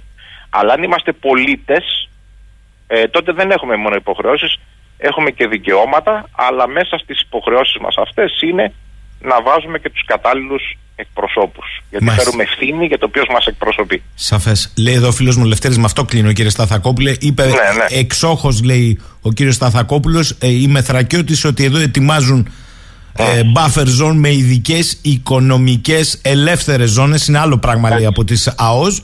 Την ναι, ώρα ναι, που, που το κράτο. την, την ίδια ώρα που το κράτος δείχνει σπουδή να στείλει αστυνομικούς να δίνουν τους φοιτητές στη νομική σχολή του Δημοκρίτιου, δεν βλέπει τι γίνεται στην ίδια τη Θράκη και την υποβάθμισή της. Αυτή είναι η κατάδια μας, λέει. Μάλιστα. Έτσι, έτσι, έτσι. Κύριε Σταθακόπουλε, θα τα ξαναπούμε. Σας ευχαριστώ θερμά. Έχουμε και το συνέδριο να πούμε. Ναι, ναι, Αλεξανδρούπολη Θεσσαλονίκη. Βεβαίως. Ε, στο οποίο είστε και από τους βασικούς ομιλητές ε, το, ναι, ναι, το Πουσουκού ναι. αυτό. Ε, ναι. Να είστε καλά. Καλημέρα. Βεβαίως και εσεί να είστε καλά και Για όσους άνοιξαν τώρα τη, στη συχνότητά μας, να επαναλάβω ότι τελικώς άμα τα λέει η, η πρόεδρος των θυμάτων του Συλλόγου Θυμάτων των Τεμπών κάπως αρχίζει όχι θα δούμε. Κάπως υδρώνουν κάποια αυτιά ιδίως αυτά που είπε για τους ρυθμούς δικαιοσύνης για τον τρόπο που τη συμπεριφέρθηκαν στον Άριο Πάγο για τη συγκάλυψη του μπαζώματος ε, παίζει από το πρωί λοιπόν η είδηση για τις νέες διαστάσεις που παίρνει η τραγωδία η εισαγγελέας πρωτοδικών Λάρισας άσκησε ποινική δίωξη σε βάρος του πρώην Περιφερειάρχη Θεσσαλίας Κώστα Αγοραστού. Αφορμή για τη δίωξη είναι το μπάζωμα στον τόπο όπου συμπιώθηκε το δυστύχημα. Ακούστε τώρα τη συνέχεια. Με τον κύριο Αγοραστό να κατηγορείται από τη δίωξη για το πλημέλημα, πλημέλημα της παράβασης καθήκοντος. Ο Περιφερειάρχης ο πρώην στο υπόμνημά του που είχε καταθέσει ως απάντηση στη μήνυση που υπέβαλαν σε βάρος του οι συγγενείς των θυμάτων επιχείρησε να αποσύσει τις ευθύνες βάζοντας στο κάδρο τον Γενικό Γραμματέα Πολιτικής Προστασίας το Συμβούλιο του Συντονιστικού Αστυνομικών Ενόπλων Δυνάμεων Πυροσβεστικής και τις αγγελικές και ανακριτικές αρχές. Θα έχει συνέχεια το πράγμα Ε, δίωξη λοιπόν σε βαθμό πλημελήματος για παράβαση καθήκοντος. Ο Φώτης μου λέει Καλημέρα, ακούγοντας την κυρία Καριστιανού στο 1984, υπέγραψε το ψήφισμα για δολοφονία στα Τέμπη. Ωστόσο, δεν ξέρω αν αυτή η δικιά μου γραμμή που δεν φταίει, το έχω ελέγξει. Σελίδα φορτώνει πολύ αργά. Λες και κάτι καθυστερεί στην εποχή των 100 MB. Ε, δεν υπονοώ τίποτα. Δεν λέω ότι κάτι γίνεται από μαγικά χέρια. Να επιμείνει ο κόσμος, αυτό λέω, να υπογράψει και το ηλεκτρονικό έγκλημα να ελέγξει τι γίνεται. Δεν γίνεται να τρέχει το Facebook με χίλια και ότι δεν συμφέρει ακούγεται το παλιό μόντεμ. Να υπογράψουμε όσο το δυνατόν περισσότεροι μέχρι την άλλη εβδομάδα που η κυρία Καριστιανού και άλλοι συγγενείς των θεμάτων πάνε των θυμάτων πάνε στις ε, Βρυξέλλες. Και η Άννα μου λέει καλημέρα, γιατί μας φαίνεται παράξενο που ένα χρόνο μετά τους καταστρεπτικούς σεισμούς στην Τουρκία ο Ερντογάν βγαίνει κερδισμένος από την καταστροφή και τους θανάτους. Εδώ ε, εμείς δεν βγάλαμε κερδισμένους τους κυβερνώντες μετά τα τέμπη και τους σκοτωμούς και ιδίως τις αίρε. Το πεπρωμένο που τους είπε εισαγγελέα του αερίου Πάγου εκεί στην εκκλησία και να κοιτάξει τη ζωή της και να μην ασχολείται η μάνα εδώ. Να τα ζωντανά ε, παραδείγματα. Μάλιστα. Λοιπόν, ε, και τέλος από τη Βαρκελόνη ο Κυριάκος λέει εμείς υπογράψαμε στο change.org διαγώνιος τέμπη. Το ίδιο πρέπει να κάνουν όλοι. Φιλιά από Βαρκελόνη να μπουν φυλακοί υπουργοί μάλιστα. Λοιπόν, από χθες έχει εισαχθεί στην αρμόδια επιτροπή της Βουλής το νομοσχέδιο της κυβέρνησης για το γάμο των ομόφυλων.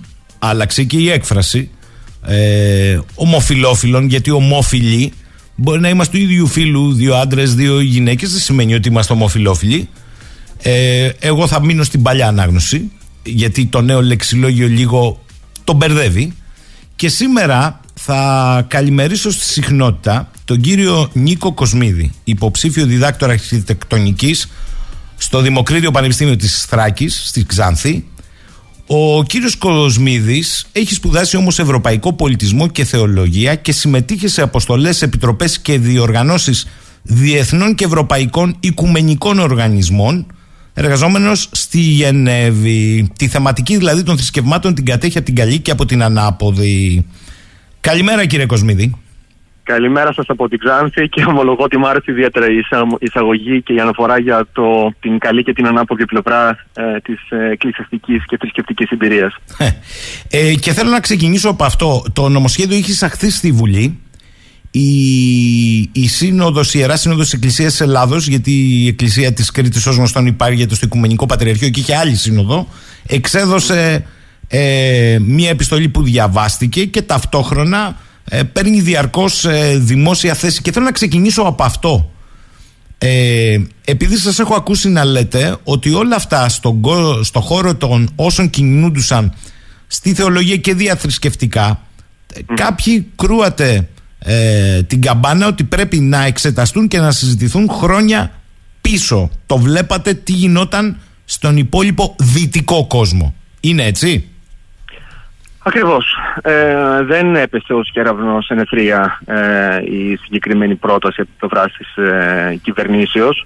Ε, το γεγονός ότι οι δυτικές κοινωνίες πορεύονται στην συμπερίληψη τέτοιων νόμων ε, οι οποίες ε, αυτές αλλαγές προφανώς και επιφέρουν μια νέα θεώρηση σχετικά με τις κοινωνικές σχέσεις, τις σχέσεις πολιτών και κράτους και τις σχέσεις μεταξύ των ίδιων των πολιτών ε, κρατούν εδώ και αρκετές δεκαετίες, όχι μόνο χρόνια, δεκαετίες.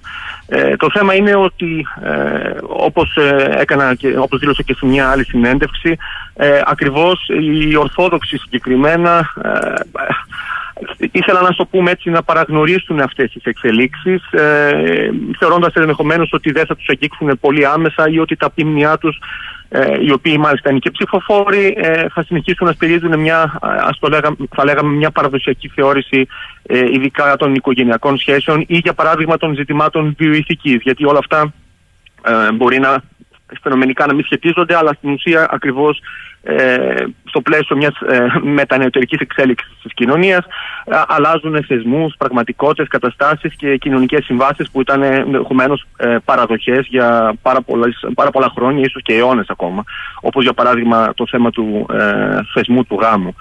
Ε, στον οικουμενικό διάλογο, δηλαδή τον διάλογο μεταξύ των ε, χριστιανικών ομολογιών, αλλά και στον διαθρησκιακό διάλογο.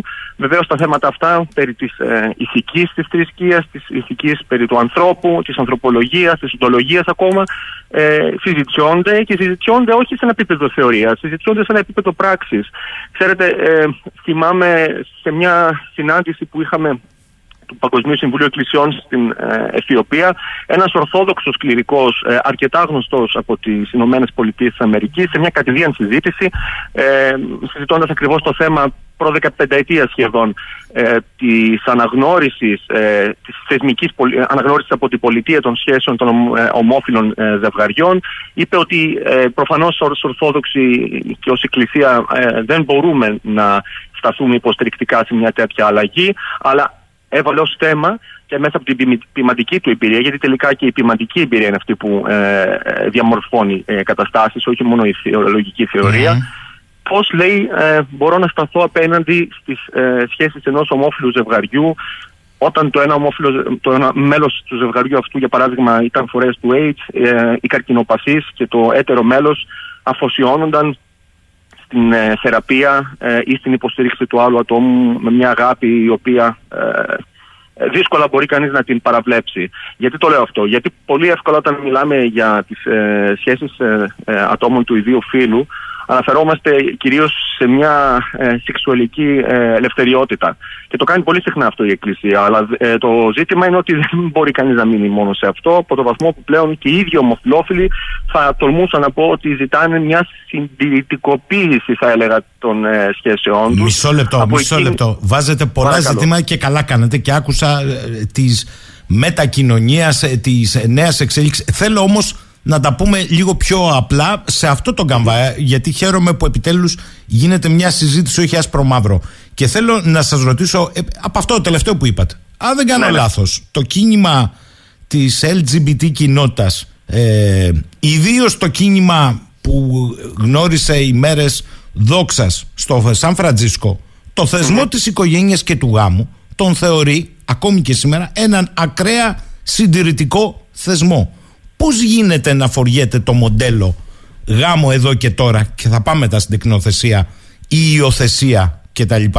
Πώς γίνεται να φοριέται ως απαραίτητο εδώ και τώρα στη ρύθμιση σχέσεων νομικού χαρακτήρα οι οποίες θα μπορούσαν, να θα θυμηθώ τι λέει το Κουκουέ για παράδειγμα, με μια επέκταση του συμφώνου συμβίωσης να λύνονται αυτά τα ζητήματα ούτως ώστε παιδιά που υπάρχουν σε αυτές τις ε, συντροφικές σχέσεις οικογένειας, πέστε τις όπως θέλετε εσείς, δεν δε θα βάλω εγώ πρόσημο, ε, να μην μένουν ξεκρέμαστα. Γιατί ντι και καλά γάμος, Μήπως δεν είναι ο γάμος το κλειδί; Κοιτάξτε, καταρχήν δεν εκφράζω ε, το συγκεκριμένο κίνημα και δεν ξέρω καν αν υιοθετώ την αντίληψη ότι είναι ένα και μόνο κίνημα. Αν κανείς μελετάει αυτή τη στιγμή αυτές τις εξελίξεις σε αυτόν τον ευρύτερο χώρο της σεξουαλικής ετερότητας στις ε, δυτικές κοινωνίες και ειδικά στην Αμερική, θα διαπιστώσει ότι μιλάμε για πάρα πολλές διαφορετικές ε, εκφάνσεις της σεξουαλικότητας, οι οποίες πολλές φορές δύσκολα συναντιόνται και μεταξύ τους. Για παράδειγμα, αυτή τη στιγμή στην Αμερική γίνεται συζήτηση για έναν ιδιότυπο ρατσισμό ε,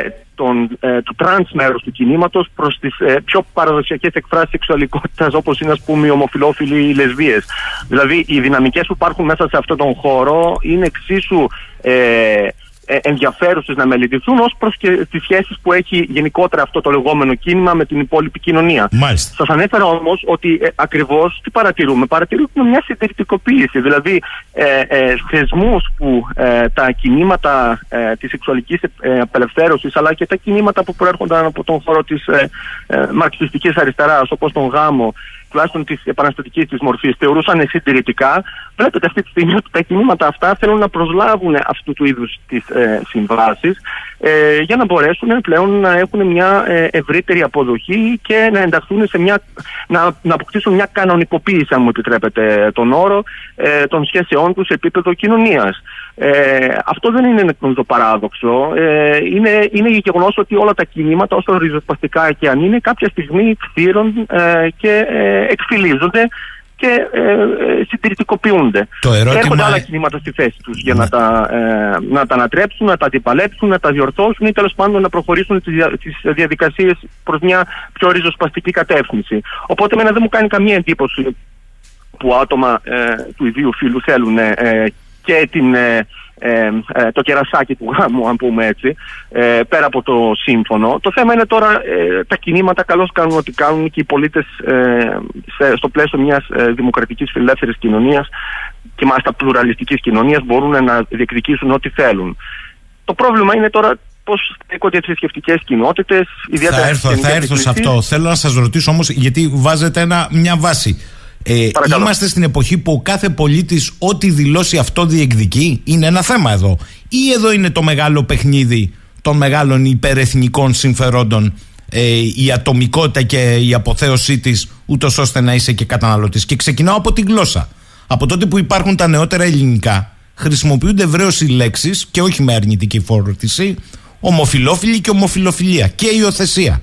Κανείς μέχρι τώρα δεν χρησιμοποιούσε τις λέξεις ομόφιλη και τεκνοθεσία. Γιατί το λέω αυτό; Ομόφιλοι είναι οι άνθρωποι του ίδιου φίλου. Δύο Δεν σημαίνει κατά ανάγκη ότι είναι ομοφιλόφιλοι. Εδώ συζητάμε για γάμο δύο ανδρών που μπορεί να μην είναι ομοφιλόφιλοι ή δύο γυναικών, ή συζητάμε για γάμο δύο ανδρών και δύο γυναικών που είναι ομοφιλόφιλοι, δηλαδή έχουν αυτή τη σεξουαλική προτίμηση και δικαίωμά τους. Αυτό είναι το ερώτημά μου.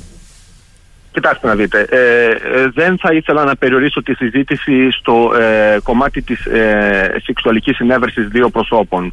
Με ποια έννοια, ε, αν καταλήξουμε να μείνουμε μόνο σε αυτό το κομμάτι, θα επιτρέψουμε πάλι να παρισφρήσει στον διάλογο η παλιά λογική του τύπου ο καθένας μπορεί να κάνει ό,τι θέλει στην κρεβατοκάμαρά του, αρκεί να μην το κάνει δημόσια στην, ε, στην, στην κοινωνία. Ε, εγώ δεν είμαι αυτής της λογικής. Εγώ είμαι της λογικής ότι ακόμα και τα ζητήματα της κρεβατοκάμαρας ε, αφορούν την ε, κοινωνία, όχι με την αντίληψη που είχαν για παράδειγμα οι, καλ, οι καλβινιστές ε, τα χρόνια της μεταρρύθμισης, όταν παρακολουθούσαν τη συνέβρεση του ζευγαριού στην κρεβατοκάμαρα για να αποφασίσουν αν γινόταν η ερωτική πράξη με τους ηθικούς κανόνες που τότε η μεταρρύθμιση ναι, ναι. επέβαλε. Ε, Όμως, γιατί ακόμα και η ερωτική συνέβρεση των ανθρώπων είναι μια κοινωνική πράξη. Ε, μπορεί να είναι προφανώς στην ιδιωτική σφαίρα. Αφενός ε, ε, εμπίπτει σε συγκεκριμένους νόμους όταν ε, διαφεύγει ε, της κανονικότητας και της νομιμότητας και μιλάμε για βιοπραγίες ή άλλες καταστάσεις. Ε, αφετέρου όμως ε, αυτή η σχέση είναι ένα κομμάτι της ολότητας του ανθρώπου. Δεν μπορούμε να, να αποκλείουμε από τη στιγμή που είναι μια κοινή εμπειρία. Κοιτάξτε, νομίζω ότι κοροϊδευόμαστε όχι μεταξύ μας τώρα αυτή τη στιγμή, αλλά γενικότερα στην κοινωνία όταν απο, ε, αποφεύγουμε να συζητήσουμε για κάτι που είναι πάρα πολύ βασικό. Και αυτό είναι η σεξουαλικότητα και η ταυτότητα του ανθρώπου. Λέμε για, φτάνουμε στα ζητήματα του γάμου όταν δεν έχουμε αποφασίσει ακόμα πώς ε, προσεγγίζουμε την ίδια την σεξουαλική ε, αφύπνιση του ατόμου και μάλιστα στην ε, ε εφηβική και μεταφηβική ηλικία. Όταν ε, δυσκολευόμαστε να συζητήσουμε για αυτά τα θέματα σε επίπεδο κοινωνίας και όταν προσποιούμαστε ότι ξαφνικά τα θέματα αυτά αφορούν μόνο κάποιους άλλους ανθρώπους και όχι εμάς τους ίδιους, ε, και θα έλεγα και τους θεολόγους και τους κληρικούς.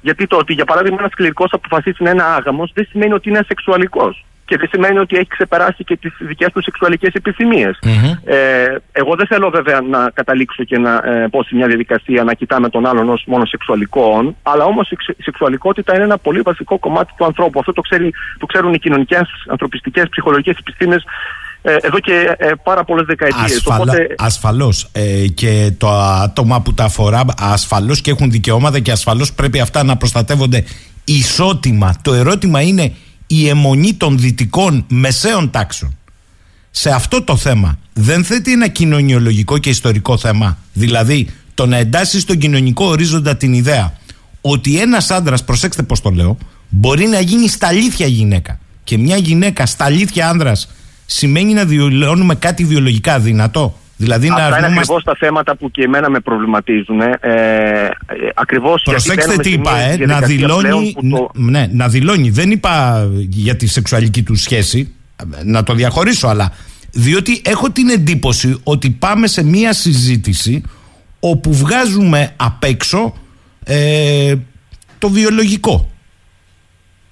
Κοιτάξτε, το, αν, το, το ζήτημα των ε, ΛΟΑΤΚΙ Plus, γιατί δεν μιλάμε μόνο για ΛΟΑΤΚΙ πλέον, μιλάμε για πάρα πολλές άλλες κατηγορίες. Ε, τίθεται θέμα ε, εκμετάλλευσης από ε, ε, διεθνή συμφέροντα, όπως το θέσατε. Ε, το χαρακτηριστικό και το έχω συζητήσει με ε, φίλους μου που εντάσσονται οι ίδιοι στο ΛΟΑΤΚΙ κίνημα, είναι για παράδειγμα το πώς αισθάνονται ε, άνθρωποι με, με μια κατά τα άλλα ριζοσπαστική αντίληψη όταν τις ε, πορείες ε, υπερηφάνειας ε, στηρίζουν πρεσβείες χωρών οι οποίε ε, εμπλέκονται ε, σε διεθνή υπεριαλιστικά παιχνίδια, ε, σε γεωστρατηγικές επεκτάσεις εις βάρος τρίτων χωρών και στην, θα τολμούσα να πω ακόμα και στην καταδυνάστευση των λαών και μπορεί να ακούγεται έτσι αρκετά αριστερή αυτή η τοποθέτηση, αλλά νομίζω έχω την ελευθερία να μιλάω και ως ένας θεολόγος που ε, εντάσσεται στον χώρο και πολιτικά της αριστεράς. Μάλιστα. Ε, υπό αυτή την έννοια, ε, είναι ακριβώς αυτή η συντηρητικοποίηση που είπαμε πριν. Δεν νομίζω ότι κανείς μπορεί τώρα να, να παραλυρίζει το σημερινό κίνημα των ΛΟΑΚΙ, τουλάχιστον στις δυτικές φιλελεύθερε κοινωνίες, γιατί δεν είναι αυτή η ίδια κατάσταση στις χώρες της Αφρικής ή της Ασίας με αυτό που αντιμετωπίζουν, ας πούμε, οι ομοφυλόφιλοι στη Σουηδία ή στη Βρετανία ή στη Γαλλία ή στη Γερμανία ή στις ΗΠΑ, όπου ε, πολυεθνικέ, ε, κυβερνητικοί παράγοντες ε, χειροκροτούν και επικροτούν τις εκδηλώσεις τους και θα λέγα και καλώς κάνουν σε κάποιο βαθμό με την έννοια ότι ε, υποτίθεται ότι για την κοινωνική τους αποδοχή ε, ε, αγωνίζονται και συνεπώς αυτή η κοινωνική αποδοχή εκ, εκ προημίου ε, ε, θα προκαλέσει και μια συμφωνία ακόμα και με ε, την καθηκιστική ατάξη πραγμάτων σε μια χώρα όχι ότι δεν υπάρχουν αντιδράσεις και μέσα στο ίδιο το κίνημα. Έχω υπόψη μου στην Ελλάδα ότι ε, κατά καιρού όταν γίνονται πορείε περηφάνεια υπάρχουν και ριζοσπαστικά κομμάτια των ΛΟΑΤ και που κάνουν αντιπορίες στην ουσία, που δεν ε, εντάσσονται δηλαδή στην, ε, ε στα οικονομικά ε, ή μηντιακά παιχνίδια των ε, πολυεθνικών εταιριών. Αλλά το ζήτημα που βάζεται ακριβώς στο ταυτοτικό είναι αυτό που με, ε, κυρίως εμένα με αγγίζει, γιατί με αγγίζει σε επίπεδο ανθρωπολογικό και οντολογικά τελικά. Φτάσαμε σε μια, ε, σε μια εποχή που ο άνθρωπος ε, όχι μόνο έχει το δικαίωμα να αυτοπροσδιορίζεται, το νομίζω το θέμα του αυτοπροσδιορισμού είναι, ε, ε πρέπει να είναι θεμελιακά σεβαστικό από όλους μας, έχει απέτηση όμως αυτός ο προσδιορισμός του, ο ατομικός προσδιορισμός του να γίνεται αποδεκτός από τον σύνολο της κοινωνίας και να ορίζονται και οι σχέσεις του πλέον με όλους τους άλλους ανθρώπους. Γιατί ε, λένε πολλοί και τι φινιάζει, τι δηλώνω εγώ. Μα το πρόβλημα είναι ότι δεν το δηλώνεις μόνο προς τον εαυτό σου, το δηλώνεις και ως προς την υπόλοιπη κοινωνία, το δηλώνεις ως προς τους θεσμούς, το δηλώνεις ως προς τις λειτουργίες του κράτους, τις λειτουργίες μιας χώρας, τις λειτουργίες μεταξύ των ανθρώπων. Αυτό σημαίνει ότι το ατομικό πλέον περνάει, προβάλλεται πάνω στο κοινωνικό και εκεί πέρα βεβαίως προκύπτουν οι συγκρούσεις.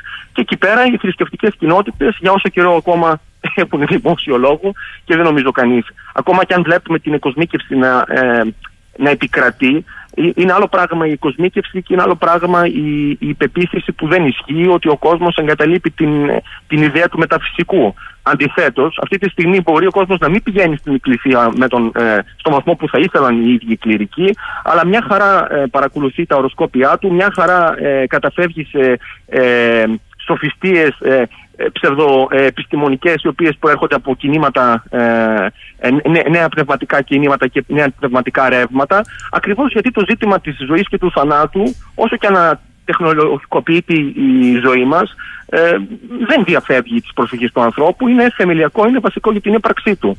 Άρα όλα αυτά δημιουργούν ένα πολύ δύσκολο κοκτέιλ ε, σε επίπεδο κοινωνικής συμβίωσης. Η Εκκλησία δυσκολεύεται να αποδεχτεί ε, ότι πλέον δεν έχει τον πρώτο ρόλο στην, και λόγο στην ζωή των ανθρώπων και δεις στο πώς ορίζουν την ταυτότητά τους, ε, την ζωή τους, τον, τον τρόπο που, που πορεύονται μέχρι τον θάνατο, από τη γέννηση μέχρι τον θάνατο και βεβαίως τώρα πλέον και τις ερωτικές και συζυγικές τους σχέσεις. Ε, έχω εδώ ακροατές, γιατί η εκπομπή γίνεται με ακροατές. Μου λέει ο Δημήτρης από τον Μπέρμιχαν. Καλημέρα, λέει κύριε Κοσμίδη. Το LGBTQ είναι, είναι απλά η απλοποίηση της πολιτιστικής μας σύγχυσης στο πλαίσιο του ίδιου οράματος που οδηγεί στο χάος στον πολιτισμό μας. Vision 2030. Η σεξουαλικότητα ως υπέρτατη ταυτότητα που υπερκαλύπτει όλες τις άλλες είναι στην ουσία η ιδεολογία της παρέτησης από την ανθρωπινότητα και η κατάβαση στο ζωικό στάδιο. Το πόσο προοδευτική είναι αυτή η ιδέα φαίνεται από το ποιοι είναι αυτοί που τη στηρίζουν με όρους δικτατορίας. Πολυεθνικές, νομεκλατούρα, εκδαβό και πάει λέγοντας. Και άλλος φίλος ο Νίκος μου λέει, Κύριε Κοσμίδη, πόσο απίθανο σας ακούγεται η πιθανότητα πέρα από όλα τα άλλα που έχουμε συζητήσει να υπάρχει μια βιομηχανία υπηρεσιών και προϊόντων που μέσα από την καθιέρωση και ανάδειξη τέτοιων δικαιωμάτων ατομικών προσπαθεί να δημιουργήσει ακόμη μια νέα αγορά για να στηρίξει την παγκόσμια χρηματοπιστωτική φούσκα. Θα σας έλεγα ότι ε, δεν με εκφράζει ένας ε, φθηνός ε, αντισυστημισμός και ένας φθηνός ε, λαϊκισμός. Με ποια λογική; Το οτιδήποτε μπορεί να χαλάει την ε, αντίληψή μου για το πώς πρέπει να, υπάρχει, να, να λειτουργεί η κοινωνία δεν σημαίνει κατά ανάγκη ότι πρέπει να σταθώ απέναντί του ή στο βαθμό που ζούμε σε μια κοινωνία η οποία υποτίθεται είναι ευνομούμενη, αναγκαστικά το κάθε κίνημα δεν μπορεί να λειτουργεί σε ένα πλαίσιο περιθεωρίου. Ε, πρέπει, περιθωρίου. Πρέπει να μπαίνει στη διαδικασία να διαλέγεται και με τις αρχές και με τους θεσμούς ακριβώς γιατί διεκδικεί κάποια πράγματα. Οι άνθρωποι διεκδικούν συγκεκριμένα ζητήματα.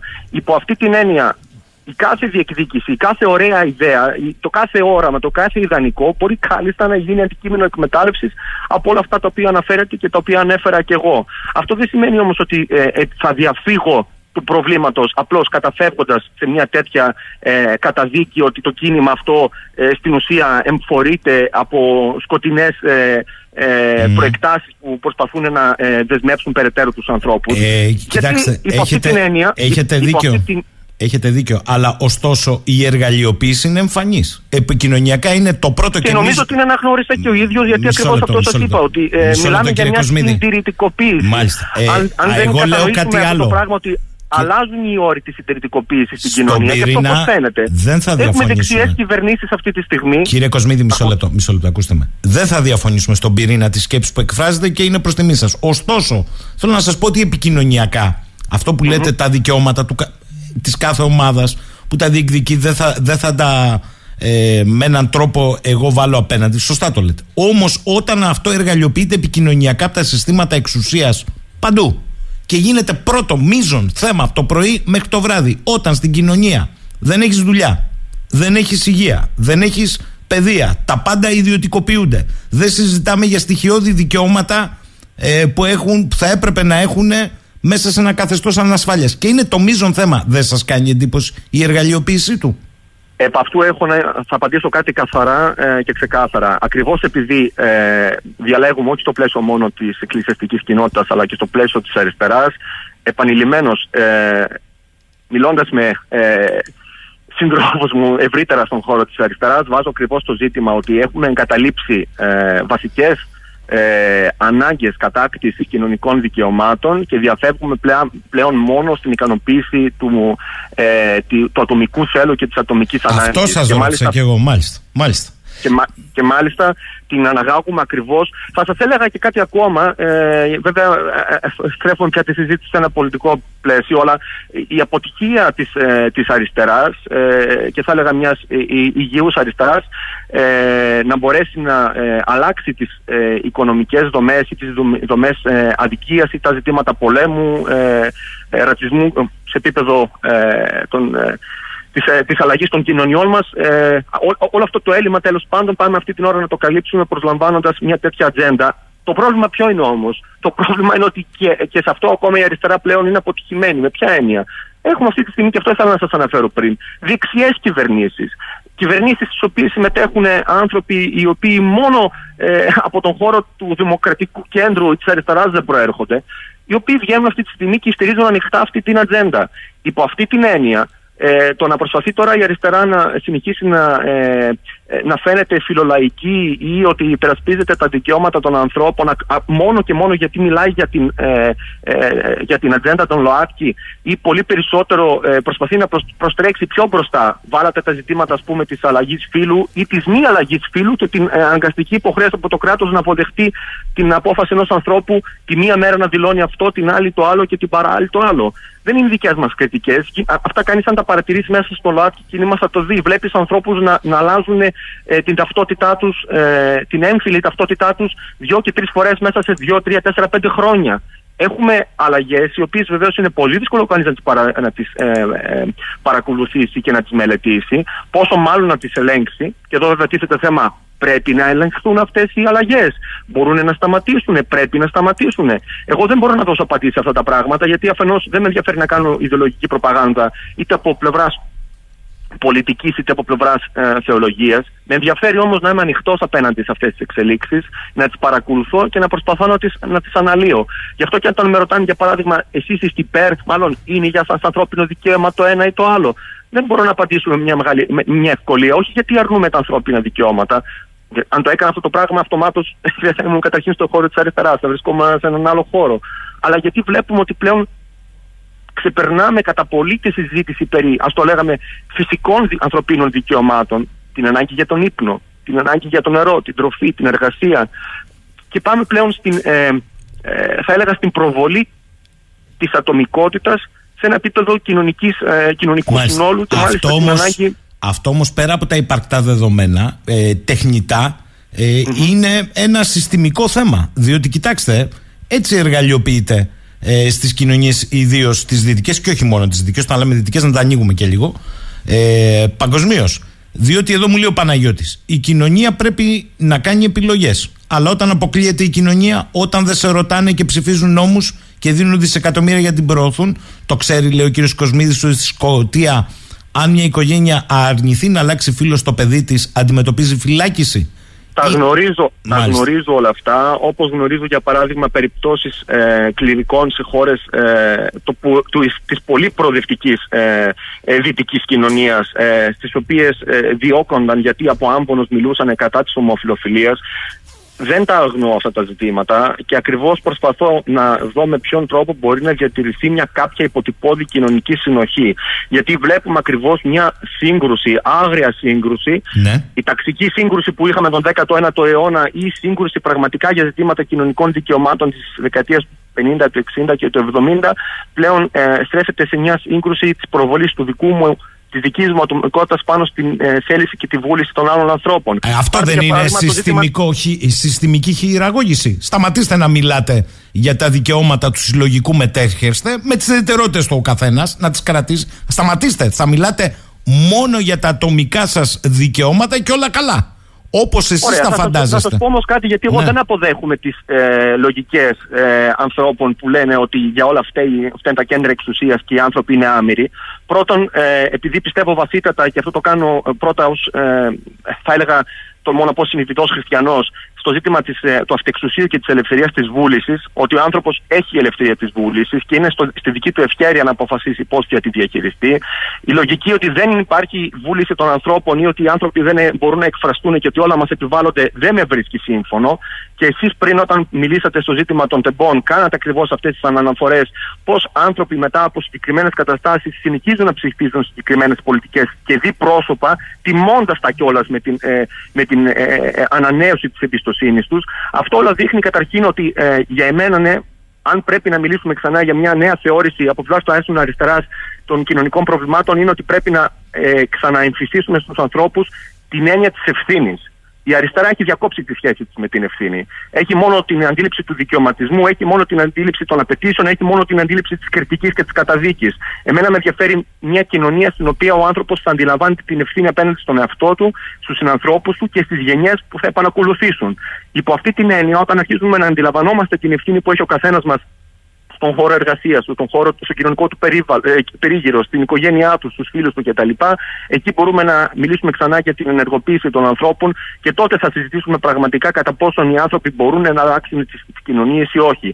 Αυτό όμως που θα ήθελα επίσης να διευκρινίσω είναι ότι δεν είμαι εγώ αυτός που θα ορίσει στο οποιοδήποτε κίνημα το πώς θα λειτουργήσει. Τα κινήματα λειτουργούν όπως λειτουργούν. Υπάρχουν μεταβολές, υπάρχουν συγκρούσεις, υπάρχουν διαφορετικές εκφάνσεις. Μην ξεχνάτε ότι. Κύριε Κοσμίδη, αφήστε. αφήστε ακούστε, ακούστε, αφήστε τα. Υπάρχουν ναι, ναι. ακόμα και σε ακροδεξιούς χώρους. Σύμφωνοι. Αφήστε τα κινήματα. Ακούστε. Αφήστε τα κινήματα. Ε, δεν θα διαφωνήσουμε. Εδώ δεν είναι θέμα κινημάτων. Με συγχωρείτε. Είναι ναι. θέμα πολιτικής απόφασης. Δεν, δεν, δεν πίεσαν. Είδατε εσείς αυτό το εξάμεινο καμιά φοβερή πίεση να προχωρήσουν αυτά. Είναι ζήτημα πολιτικής απόφασης μιας ατζέντας που είναι πρώτο τραπέζι πίστα αυτή τη στιγμή. Εγώ άλλο. Θεωρώ σας... μονομερή αυτή την αντίληψη. Ε, Σοβαρά. Αγνοεί το γεγονός ότι συμβαίνει σε ένα ιστορικό πλαίσιο που προεργούνται πάρα πολλές διαργασίες δεκαετιών. Δεν ξύπνησε ξαφνικά μια ε, κυβέρνηση στην Ελλάδα για να πάρει αυτή την Α, απόφαση. Ήταν και αν μια τέτοια κριτική είναι ακριβώς γιατί δεν θέλουμε να δούμε πώς προέρχονται Μισό η λεπτό. ιστορική εξέλιξη των κοινωνιών. Μάλιστα. Για μένα είναι μια Αλλά εγώ απλοποιητική καταλαβαίνω ότι αντίληψη. ζούμε σε διαφορετική χώρα. Εγώ αυτό καταλαβαίνω. Θέλετε να μου πείτε ότι αυτό το εξάμεινο, το μείζον θέμα ήταν αυτό που έπρεπε να αντιμετωπίσει. Η Ελλάδα, η κυβέρνηση. Ελλάδα δεν υπάρχει μόνη της στην παγκόσμια κοινωνία. Ε, και καλός ή κακός, ακριβώς επειδή. Μα δίπλα εντάσσεται- σα έχετε δείτε πόλεμο, καταρχήν τα κύριε ψηφίσματα Κος- του ΙΕ. Κύριε Δείτε Κοσμίδη, καταρχήν αφήστε τα ψη- ψηφίσματα του ΕΣΜΕ. Δίπλα σας έχετε πολέμου. Σας σαφώς δεν ζείτε ε, εκτός ε, διαπλανητικού συστήμα, πλανητικού συστήματος. Πολέμους έχετε αυτή τη στιγμή. Δεν έχετε το ζήτημα αυτό ως μείζον. Είναι θέμα, δεν είπα δεν είναι. Αλλά έχετε πολέμους στη γειτονιά σας. Σοβαρά μιλάμε. Το εξάμεινο αυτό, αυτή είναι η προτεραιότητα. Έχετε ακρίβεια. Έχετε φτώχεια. Γιατί δεν αποδεχόμαστε ότι οι άνθρωποι δεν ενδιαφέρονται για τους σκοτωμού των ανθρώπων τους, αλλά τους ε, ε, ε, τους, ε, Ποιος σας ε, το είπε ενδιαφέρει αυτό, μόνο η η α- ικανοποίηση του ποιο- ατομικού θέλω. Ποιο σας το είπε αυτό, Η ατζέντα η επικοινωνιακή είναι αυτή που έχει σκεπάσει τα πάντα. Αυτή είναι η ερμηνεία σας. Καλά, εντάξει. Είναι δική μου ερμηνεία. Συμφωνώ. Αυτή είναι η δική σας ερμηνεία. Η δική μου η, η ανθρωπολογική ανάγνωση και η κοινωνική ανάγνωση είναι ότι οι άνθρωποι αυτή τη στιγμή αγνοούμε τι γίνεται σε επίπεδο κοινωνίας. Δεν θέλουμε να ξέρουμε τι γίνεται σε επίπεδο κοινωνίας. Γιατί, για παράδειγμα, πόσο εύκολα η ελληνική κοινωνία ξέχασε τι έγινε στα τέμπη. Δεν θέλω να καλλιοποιήσω αυτή τη στιγμή ένα δυστύχημα, αλλά επειδή τη χρονιά που μας πέρασε, εδώ στη Θράκη είχαμε τις μεγάλες πυρκαγιές. Στη Στη Δαδιά. Θεσσαλία είχαν Ναι. τι μεγάλες πλημμύρες. Οι άνθρωποι έχουν πολύ κοντή μνήμη και πολιτικά και κοινωνικά. Υπό αυτή την έννοια, το να μπαίνω σε μια διαδικασία απλώς να επιρρύπτω ευθύνες σε ένα σύστημα, ορατό ή ο αόρατο, αγνοώντας τη στάση του ίδιου του ανθρώπου, εμένα συνεχίζει να με βρίσκει απέναντι, θεωρώντας ότι μια τέτοια αντίληψη είναι πεδαριώδη για μια υποτίθεται κοινωνία η οποία θέλει να εξελιχθεί, να προοδεύσει, να αφήσει πίσω τις ε, καταστάσεις που την ε, κρατούν δέσμια ακριβώς των κέντρων εξουσίας. Αν δεν καταφέρουμε να, εν- ε, να ενηλικιωθούμε ως πολίτες και μπαίνουμε σε μια διαδικασία μόνο και μόνο για να καλύψουμε τα ωρα... τι- τι- τις ελλείψεις μας ή και θα, θα σας έλεγα τις, τις δυστυχίες μας και τις, ε, και τις απογοητεύσεις μας. Η ελληνική κοινωνία την τελευταία δεκαετία, ίσως και παραπάνω αν βάλουμε από τα χρόνια της ε, οικονομικής κρίσης και της ε, ε, νεοφιλελεύθερης ας πούμε εισβολής, βεβαίως έκανε, το, ε, ε, τόλμησε να κάνει ε, κάποια ανοίγματα ριζοσπαστικότητας, τα οποία ε, άλλες φορές ε, βρήκανε απέναντί τους ε, την ε, απογοήτευση, την, Μμμ. την ακύρωση αυτών των ίδιων των, ε, των ε, διεκδικήσεων που οι άνθρωποι είχαν ή, ή θα έλεγα του φαντασιακού τους. Εδώ έχουμε μια πραγματικότητα. Αυτή τη στιγμή εγώ δια... συ- συμφωνώ ότι συμβαίνουν πάρα πολύ άσχημα πράγματα στον κόσμο και όμως εμείς επιμένουμε για αυτά και σας είπα, για εμένα έχει μια απάντηση αυτό το πράγμα. Γιατί ακριβώς αναγάγοντας το ατομικό στο κοινωνικό και αναγάγοντας το ατομικό στο κυρίαρχο στη ζωή του, ε, του ανθρώπου, μπαίνουμε στη διαδικασία ενός κατακαιρματισμού. Όχι μόνο σε επίπεδο εθνικής Ε, κοινωνίας, αλλά θα θα έλεγα και το παγκόσμιας ίδιο κοινωνίας. πρά- το ίδιο- Δεν θέλουν τα κέντρα εξουσίας οι άνθρωποι Κύριε να σκέφτονται τι Κοσμίδη, γίνεται με το τους ίδιο ανθρώπους πράγμα τους. ακριβώς λέμε. Ε, θεωρώ ότι ε, ε, αντιμετωπίζετε πολύ ψύχρεμα με την ανάλυση που κάνετε. Οι άνθρωποι όντως έχουν εμπλέξει ως προς το ατομικό και έχουν εγκαταλείψει το συλλογικό. Απλά η διαφωνία μου είναι ότι και να θέλουν να, να το σπάσουν αυτό το γκλωβό είναι α- από εξαιρετικά δύσκολο ως αδύνατο με τον καταιγισμό, τον τουβρουτζά που λέει ο λαός μας, που δέχονται καθημερινά από την επιβίωσή τους μέχρι την πληροφορία που καταπίνεται αμάσιτη και υπερπληθωρισμένη. Αυτή είναι η, δι- η μόνη μου διαφωνία. Δεν διαφωνούμε στο... τότε, τότε θα πρέπει να ξαναμελετήσουμε από κοινού όλοι μας πώς προέκυψαν τα κοινωνικά κινήματα. Γιατί εγώ δεν νομίζω ότι ο, ο, ο σύγχρονος άνθρωπος των δυτικών τουλάχιστον κοινωνιών είναι σε χειρότερη θέση από ό,τι ήταν οι, οι, οι άνθρωποι πάλι των δυτικών κοινωνιών τον μεγάλο 10ο, τον μακρύ 19ο αιώνα. Και όμως τότε μέσα στις τρόγλες, μέσα στα πτωχοκομεία που ήταν τα κολαστήρια της Δυτικής Ευρώπης, της πολιτισμένης Δυτικής Ευρώπης, οι άνθρωποι οργανώθηκαν, συζήτησαν, συγκρούστηκαν, αγωνίστηκαν, σκέφτηκαν για να μπορέσουν να δουν πώς θα αλλάξουν την κοινωνία. Εγώ ε, θεωρώ ότι ακριβώς επειδή θέλω να έχω αναφορά σε αυτά τα κινήματα, σε αυτούς τους ανθρώπους, στις ιδέες που εκείνοι παρήγαγαν, χωρίς να τους θεοποιώ και χωρίς να λέω ότι πρέπει να μείνω μονιστικά σε μια αντίληψη ανάγνωσης κοινωνικής όπως γινόταν το 19ο αιώνα. Παίρνω όμως ως παράδειγμα και λέω, όσοι μελετάμε την ιστορία και μάλιστα όσοι μελετήσαμε τον ευρωπαϊκό πολιτισμό και μάλιστα και τη θεολογία, γιατί το λέω αυτό, τα πρώτα σοσιαλιστικά κινήματα στην, ε, στην Ευρώπη ήταν εμφανέστατα χριστιανικά. Ακόμα και η ιδέα των ανθρωπίνων δικαιωμάτων, γιατί κατηγορούν πολλές φορές την Εκκλησία ότι είναι ενάντια στα ανθρώπινα δικαιώματα. Μα τα ανθρώπινα δικαιώματα προκύψαν ακριβώς μέσα από τον Ευαγγελικό λόγο. Ε, αυτό μπορεί σε πολλούς να μην αρέσει και μάλιστα στους χώρου μιας ε, αντιθρησκευτικής αριστεράς, όμως αυτή είναι η ιστορική πραγματικότητα. Εμείς σήμερα, σαν άνθρωποι, με πρόσβαση στην τεχνολογία, με τη δυνατότητα να μπορούμε να επικοινωνούμε ανα πάσα στιγμή, να έχουμε πρόσβαση στην πληροφορία, τουλάχιστον στον βαθμό που αυτή κινείται ελεύθερα στον χώρο του διαδικτύου. Δεν μιλάω για τα μέσα, δεν μιλάω για τα μέσα ε, ε, μαζικής ε, ενημέρωσης ε, και ιδιαίτερα την, την τηλεόραση. Εγώ προσωπικά έχω βγάλει τη τηλεόραση από το 2010 από το σπίτι μου. Έχω σταματήσει να βλέπω τηλεόραση. Ε, καλά, μην, μην αποθεώνετε και τα μέσα κοινωνικής δικτύωσης, γιατί και εκεί γίνεται του κουτρούλιο γάμος και ελεγχόμενα από πλατφόρμες. Ακριβέστατα, ακριβέστατα. Αυτό θέλω να σας πω ότι είμαστε ένα μεγάλο χωνευτήρι αυτή τη στιγμή. Είμαστε ένα πολύ μεγάλο παζάρι και προσπαθούμε να δούμε ποιες ιδέες θα κυριαρχήσουν. Εγώ στέκομαι απέναντι σε όσους λένε ότι πρέπει να κυριαρχήσει η ιδέα του, του ατομισμού. Χωρίς όμως να αγνώ και τις ανάγκες του ατόμου να μπορέσει αυτό να είναι άλλο. Έχετε δίκιο. Σε αυτό έχετε δίκιο. Θέλω να έρθετε και λίγο στο αντικείμενο ε, που, που υπονοήσατε και εγώ δεν σας άφησα να πάτε εκεί, το αναγνωρίζω. Ε, όλος αυτός ο διαθρησκευτικός ε, διάλογος και υπάρχουν ε, και διαφοροποίησεις στο πώς δηλαδή ο προτα, προτεσταντικός κόσμος το αντιμετωπίζει, ο καθολικος ο ορθόδοξος ε, και μιλάω για τη Δύση. Έτσι, να μην ανοίξω τη, τη βεντάλια. Εδώ τι παρατηρείτε, αν, αν μπορείτε, αν μπορείτε επαναλάβει σα έχασα κάποια Και λέω, μιλάω για το χώρο της Δύσης. Δεν απλώνομαι περισσότερο. Εδώ τι έχετε να μας πείτε πάνω σε αυτά τα ρεύματα, ως προς το αντικείμενο αυτής της συζήτησης; Κοιτάξτε να δείτε, ε, το, το ζήτημα είναι ότι ακριβώς επειδή η, η σεξουαλική ιτερότητα ε, είναι κάτι παγκόσμιο, δεν είναι κάτι το οποίο εντοπίζεται μόνο στις δυτικές κοινωνίες. Δηλαδή, η αντίληψη που λέγανε ότι δεν υπήρχαν ομοφυλόφιλοι στην Αφρική, δεν υπήρχαν ομοφυλόφιλοι στη Σοβιετική Ένωση, αυτά είναι ε, αστεία πράγματα. Δεν νομίζω ότι κανείς μπορεί σήμερα να ε, προχωρήσει σε μια. Ε, να, να, να, αναγνώσει τους σημερινούς καιρούς επικαλούμενους ένα τέτοιο φαντασιακό ή να το βάλω από την άλλη ότι δεν υπάρχουν ομοφυλόφιλοι στην Εκκλησία. Γιατί βγαίνω και ακούω κληρικούς και μάλιστα ε, του επισκοπικού βαθμού να λένε ότι δεν υπάρχουν ομοφιλόφιλοι ε, στις τάξεις των κληρικών. Ε, ε εκεί ε, μόνο έτσι με, με, με, ένα μηδίαμα μπορώ να πατήσω σε μια τέτοια προσπάθεια κανείς να καλύψει την ταυτότητά του και την, την, την, κάστα του ή την κοινωνική τάξη απέναντι στο, στο συγκεκριμένο πρόβλημα. Στις δυτικές κοινωνίες και μάλιστα στις δυτικές εκκλησιαστικές κοινότητες το πρόβλημα αυτό υπάρχει εδώ και πάρα πολλές δεκαετίες, ακριβώς γιατί εκεί πέρα πρωτογεννήθηκε. Ω πρόβλημα εννοώ δηλαδή το ζήτημα της, ε, ε, των, των διεκδικήσεων και της ορατότητας. Γιατί μιλάνε όλοι για την ορατότητα, να μην είμαστε πια κλεισμένοι στα σπίτια μας. Η ομοφιλοφιλία ήταν πάντοτε υπαρκτή. Διαβάστε μεσαιωνικά κινήματα, διαβάστε τα πατερικά κείμενα, κείμενα που προσπαθούν να διαχειριστούν τα ζητήματα αυτά. Διαβάστε οδηγίες που έλεγαν στους ηγουμένους πηγαίνετε και παρακολουθείτε τι κάνουν οι μοναχοί σας τα βράδια κάτω από τις σκάλες. Ε, Εννοώντας ακριβώς τη σεξουαλική συνέβρεση ε, ε, ε ομοφυλόφιλων ε, μοναχών αντρών. Λοιπόν, ε, ε, οι δυτικές εκκλησίες, επειδή ακριβώς παρακολουθούν και ζουν πολύ πιο νωρίς όλες αυτές τις αλλαγές, είχαν ένα χρόνο να μπορέσουν να τις διαχειριστούν. Άλλες τις διαχειρίστηκαν εγκολπώνοντάς τις, δηλαδή εντάσσοντας τον ομοφυλόφιλο γάμο μέσα στην λειτουργική του ζωή, ε, εντάσσοντας ομοφυλόφιλους, λεσβίες, τρανς άτομα στις τάξεις των κληρικών τους άλλες τις απέρριψαν και άλλες βρέθηκαν σε σχίσμα. Και αυτή τη στιγμή υπάρχει πολύ μεγάλη συζήτηση και στις ε, δυτικές εκκλησίες, mm-hmm. ακριβώς ακόμα πώς θα συνεχίσουν να μιλάνε για αυτά τα θέματα. Νομίζω ότι η ε, Εκκλησία των Ευαγγελιστών έχει ένα τέτοιο σχίσμα. Κάνω λάθος; Εκκλησίας, η Εκκλησία Ευαγγελιστών δεν υφίσταται σαν Εκκλησία. Υπάρχει ο μεγάλος χώρος των, των Ευαγγελικών Εκκλησιών.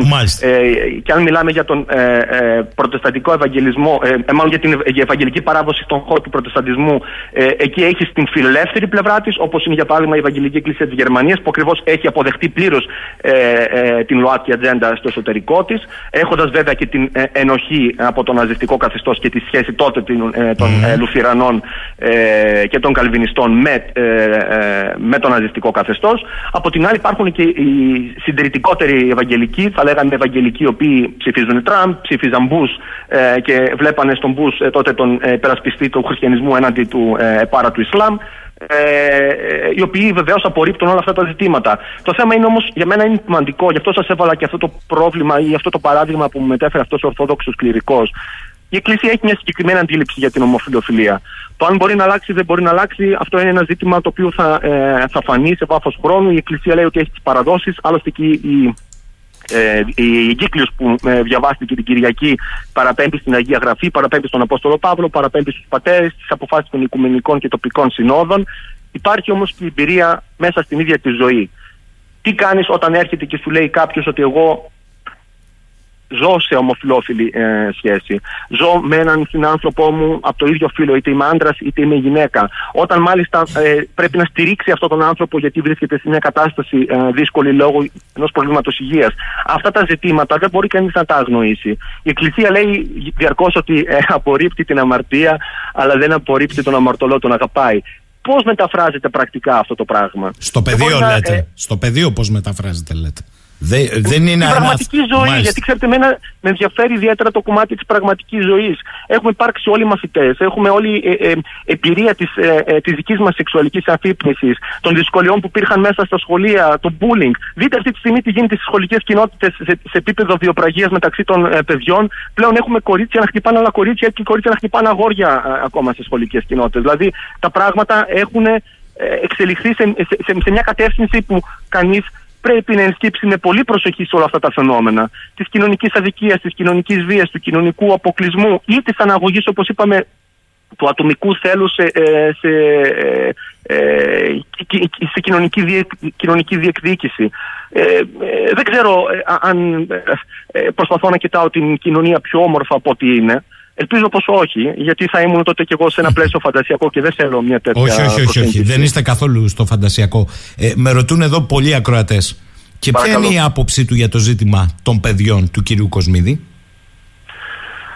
Ποια είναι η άποψή του ε, Νίκο του Κοσμίδη για το ζήτημα των, ε, των παιδιών; Κοιτάξτε, ε, ως χριστιανός και διορθόδοξο, ε, προφανώς έχω μια συγκεκριμένη αντίληψη για το πώς εννοούμε τον, ε, τον θεσμό της οικογένειας. Από εκεί και πέρα, ε, αυτό που εμένα με προβληματίζει είναι το αν η Εκκλησία μπορεί να προβάλλει τη δική της πεποίθηση πάνω σε επίπεδο κοινωνίας. Θα τολμούσα να πω για να είμαι ειλικρινής, γιατί δεν είμαι από αυτούς που θέλουν να λένε ότι τα έχουν δομήσει όλα στο μυαλό τους και έχουν μόνο έτοιμες απαντήσεις. Ότι ακόμα και εγώ βρίσκομαι σε μια, αν θα λέγαμε, εσωτερική σύγκρουση. Ω ενταγμένος στην αριστερά, καλούμε να ψηφίσω και να στηρίξω συγκεκριμένες πολιτικές. Γιατί υπήρξα και, ε, και υποψήφιος και στις τελευταίες ε, ε, εθνικές εκλογές ε, με κόμμα της ε, της αριστεράς. Απ' την άλλη, ω χριστιανός. Με το Μέρα 25, να το πείτε, δεν είναι κρυφό, δεν είναι ντροπή. Με το Μέρα 25. Μάλιστα. Εγώ προέρχομαι από τον χώρο ε, του συνασπισμού, ήμουν μέλος της θεματικής θρησκευμάτων του ΣΥΡΙΖΑ μέχρι την αποχώρησή μου από τον ΣΥΡΙΖΑ, αφού έτσι τα, τα ανοίξαμε τα θέματα αυτά πλέον ανοιχτά. Ε, ε, Συνεπώς ότι και για μένα τα ζητήματα αυτά είναι σε μια, τελούν σε μια σύγκρουση εσωτερική και κοινωνική. Γιατί δεν θέλω τις θεολογικές μου πεπιθήσεις να τις προσβάλλω και να τις ε, ε, ε, καταστήσω ε, δέσμη για την, για την όλη κοινωνία. Από την άλλη, αυτό που επίσης πρέπει να πω όμως είναι ότι υφίσταται και ένα άλλο δικαίωμα που ονομάζεται θρησκευτική συνείδηση. Γιατί στο χωνευτήρι ακριβώς αυτό και σε αυτό το παζάρι των ιδεών που ε, περιγράψαμε ότι υπάρχει σήμερα, με όλες αυτές τις δυναμικές των συστημάτων και των κέντρων εξουσίας, της εκμετάλλευσης κτλ., ακόμα και των πιο αγνών ιδεών και mm. κοινωνικών αγώνων, υπάρχει και η, η, το δικαίωμα της συνείδησης και πρέπει και αυτό να προστατεύεται. Και εκεί ακριβώς συγκρούονται πια τα δικαιώματα των ανθρώπων. Ε, γύρω από όλοι, ακριβώς το τι τελικά προάγουμε ως πρώτο και τι προάγουμε ως δεύτερο. Είναι μεγάλα τα προβλήματα αυτά. Ε, ε, δεν νομίζω ότι ε, βλέπουμε το τέλος τους. Νομίζω ότι βλέπουμε την, την αρχή. Έχω να, ε, ε, για όσους μελετάμε αυτή τη στιγμή το επίπεδο της πολιτισμικής εξέλιξης υπάρχουν πολύ πιο ακραίες καταστάσεις. Θα σας αναφέρω μία αυτή τη στιγμή. Υπάρχει, υπάρχει ρεύμα η τάση όχι πάρα πολύ ορατό ακόμα, αλλά τουλάχιστον ε, ε, υπάρχουν μέσα που τον αναδεικνύουν, ανθρώπων που ζητάνε την ιατρική κάλυψη πράξης ακροτηριασμού μελών του σώματός τους γιατί αισθάνονται μη ολοκληρωμένοι ως αρτιμελείς. Μάλιστα. Ε, καλά κάνετε και το βάζετε στη συζήτηση. Το βάζω όχι για να, γιατί όχι, θα με κατηγορήσουν ότι το βάζω απέναντι στον γάμο των ομοφυλοφίλων. Όχι, όχι, όχι, όχι, Δεν το βάζω γι' αυτό. το βάζω ακριβώς γιατί προσπαθώ να, να, να, ε, να δω πώς σχετίζεται το ατομικό με το κοινωνικό, το πολιτικό, με, ε, με το συλλογικό, με όλες αυτές τις καταστάσεις γιατί δεν ζούμε μόνοι μας ο καθένας άνθρωπος ζει στην κοινωνία του, το μικρό κοσμό του, τον ευρύτερη, την ευρύτερη κοινωνία, αλλά και τον ε, κόσμο ολόκληρο. Με πειράζει και θα έπρεπε να με πειράζει τι γίνεται αυτή τη στιγμή, γιατί μιλάμε, ας πούμε, μόνο ε, για το τι γίνεται στη δική μας, στο επίπεδο της δικής μας κοινωνίας. Εσείς βάλατε τα ζητήματα του πολέμου. Εγώ θα σας πω ότι υπάρχουν άνθρωποι που υποφέρουν αυτή τη στιγμή σε μέρη του κόσμου που ούτε καν τα ακούμε. Πέρα από τα ζητήματα, ας πούμε, της Ουκρανίας και της ε, και της Παλαιστίνης. Ε, ε, ε, το πώς εντασσόμαστε σε όλο αυτό το, σε όλο αυτό το παγκόσμιο ε, πεδίο, γιατί δεν ζούμε σε μια εποχή κατακαιρματισμού τουλάχιστον του κόσμου. Ζούμε της κοινωνίας σε έναν κατακαιρματισμό, αλλά βλέπουμε ταυτόχρονα να συμπτύσσεται ο χρόνος και οι δομές σε επίπεδο ε, διεθνές. Αυτό είναι το πρόβλημα. Έχετε... Πώς θα πατούμε και στεκόμαστε απέναντι σε αυτές τις Έχετε δίκιο. Όταν στο Σουδάν ανά δύο ώρες πεθαίνει ένα παιδί, αυτή την ώρα που μιλάμε, λέει πολλά. Μου λέει εδώ πέρα ο Βασίλης. Ε, Παρ' όλα αυτά, κύριε Κοσμίδη, λέει, σε αυτή τη συζήτηση, πώς προσεγγίζετε εσείς το θέμα της τεκνοθεσίας;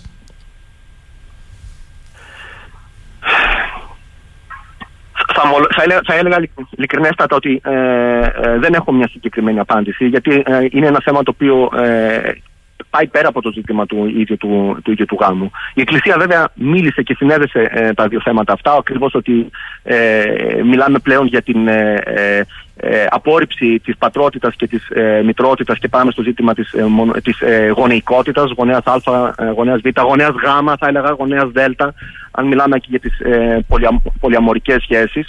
Ε, έχει κανείς δικαίωμα να αποκτήσει τη σχέση γονέα, γονέα και παιδιού θα έλεγα ότι το, ε, είναι μια φυσική ανάγκη ε, που έχουμε οι άνθρωποι να αισθανόμαστε την, ε, ότι είμαστε υπεύθυνοι για κάποιον άλλον άνθρωπο, ότι θέλουμε να φροντίσουμε κάποιον άλλον άνθρωπο. Θα έβαζα ακόμα και το ζήτημα της ιστεροφημίας. Μπορεί να ακούγεται λίγο ε, δευτερεύον, αλλά δεν είναι. Όλοι θέλουμε να ξέρουμε ότι υπάρχει μια διαδοχή. Θα σας έλεγα ότι ακόμα και η, η πρόσβαση στο παιδί, είτε είναι δικό μου είτε δεν είναι δικό μου, είναι και μια προσπάθεια του ανθρώπου να αποφύγει και την ιδέα του θανάτου.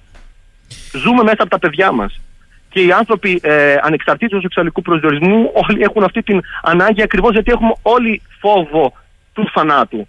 Ο θάνατος δεν μπαίνει καθόλου στη συζήτησή μας ε, στις σημερινές μέρες. Νομίζουμε ότι θα ζήσουμε αιώνια, νομίζουμε ότι μπορούμε τα πάντα να τα κατακτήσουμε και ότι θα μπορούμε απλώς να προοδεύουμε σε, σε, σε, στο ζήτημα των κατακτήσεων. σωστό. Θα μπορούσε κάποιος βέβαια να πει ότι όταν μιλάμε για το δικαίωμα του καθενός πρέπει να δούμε και το δικαίωμα του παιδιού, όχι μόνο τι θέλω εγώ. Ακριβώς. Αυτό ήθελα να συμπληρώσω ε, και χαίρομαι έτσι που το βάλατε ακριβώς ε, σαν, ε, σαν σημείωση σε αυτά που λέμε. Μιλάμε για το, το δικό μου δικαίωμα. Το δικαίωμα του παιδιού. Θέλω να το δικαίωμα το να μπορεί να υπάρχει σε μια οικογένεια. Και εκεί βέβαια προκύπτει το ζήτημα τι εννοούμε οικογένεια. Α, καλά. Ε, αυτή Έχετε τη στιγμή, δίκιο. Γιατί Έχετε δίκιο. Όταν το ανέφερε πριν από 10 μέρες σε εθνικό κανάλι το θέμα των πολυαμορικών σχέσεων, οι άλλοι είπαν ότι δεν τίθεται θέμα του διαλόγου. Δεν τίθεται θέμα πούμε, διαλόγου αυτή τη στιγμή. Και όμως μετά από λίγες μέρες άρχισε και αυτό να συζητιέται πλέον στα μέσα. Και γιατί όχι και οι πολυαμορικές οικογένειες. Και γιατί όχι η πολυγαμία. Εντάξει. Οι δυτικές κοινωνίες, και αυτό θέλω να το βάλω επίσης σαν παράδειγμα, δείτε γιατί αυτή την ώρα στη Μεγάλη Βρετανία ή στην Αμερική, λευκή, δυτική, εγκολπώνεται το Ισλάμ τι κάνει έναν άνθρωπο ε, που ε, έχει στις πλάτες του την ε, νεωτερικότητα, τον διαφωτισμό, τη μεταρρύθμιση, την αντιμεταρρύθμιση, την εκοσμίκευση, την επιστημονική επανάσταση, να αποφασίζει ότι θα βρει τις απαντήσεις της ζωής του μέσα από το Ισλάμ. Και μάλιστα πολλές φορές μέσα από πολύ συντηρητικές εκφάνσεις του Ισλάμ, γιατί και το Ισλάμ ε, ε, έχει και αυτό, ε, τουλάχιστον στο δυτικό κόσμο, και φιλελεύθερες ε, ε, εκφράσεις. Ήθελα... Τι κάνει μια γυναίκα να αποφασίζει στη Μεγάλη Βρετανία φορέσει μαντήλα. Ναι. Και δεν μιλάω για μια γυναίκα που είτε από το Πακιστάν ή από, ε, από την Τινησία, μιλάμε για μια Σκοτσέζα που αναφερθήκατε και στη Σκοτία πριν. Είναι πολλές οι εξελίξεις που γίνονται. Και μάλιστα και τα λέτε. μια οικουμενική ανάγνωση. Τα λέτε σήμερα που είναι Παγκόσμια ημέρα ε, κατά της κλιτεροδεκτομής ε, ένα έθιμο που βάρβαρο. Τι Επειδή έθιμο; πήγα και συζήτησα για το θέμα αυτό στην Αιθιοπία, πρέπει να σας πω ότι δεν αφορούσε τις, ε, τους γηγενείς και μάλιστα δεν αφορούσε τις ε, δεν αφορούσε τις ε, ε, ανημιστικές λατρείες, όπως λέμε, δηλαδή τις λατρείες ναι, των Ιθαγενών, ναι. αφορούσε τους χριστιανούς και τους μουσουλμάνους της Αφρικής. Έχετε δίκιο. Ε, Θέλω να κλείσουμε με, ή δυνατόν σε μία πρόταση γιατί θα βγούμε εκτός χρόνου και θα την ξανακάνουμε τη συζήτηση, γιατί εγώ τη βρήκα πολύ ενδιαφέρουσα την προσέγγιση που κάνετε, κύριε Κοσμίδη. Ε, με ρωτάει εδώ ο Νικόλας, θεωρεί εκτός όλων των άλλων ο κύριος Κοσμίδης ότι η προσέγγιση που επιχειρείται, προσέξτε τι ρωτά, μεταξύ Ανατολικής και Δυτικής mm-hmm. Εκκλησίας, το λέει σχηματικά, εντάσσεται και αυτή μέσα στις ευρύτερες τεκτονικές γεωπολιτικές αλλαγές;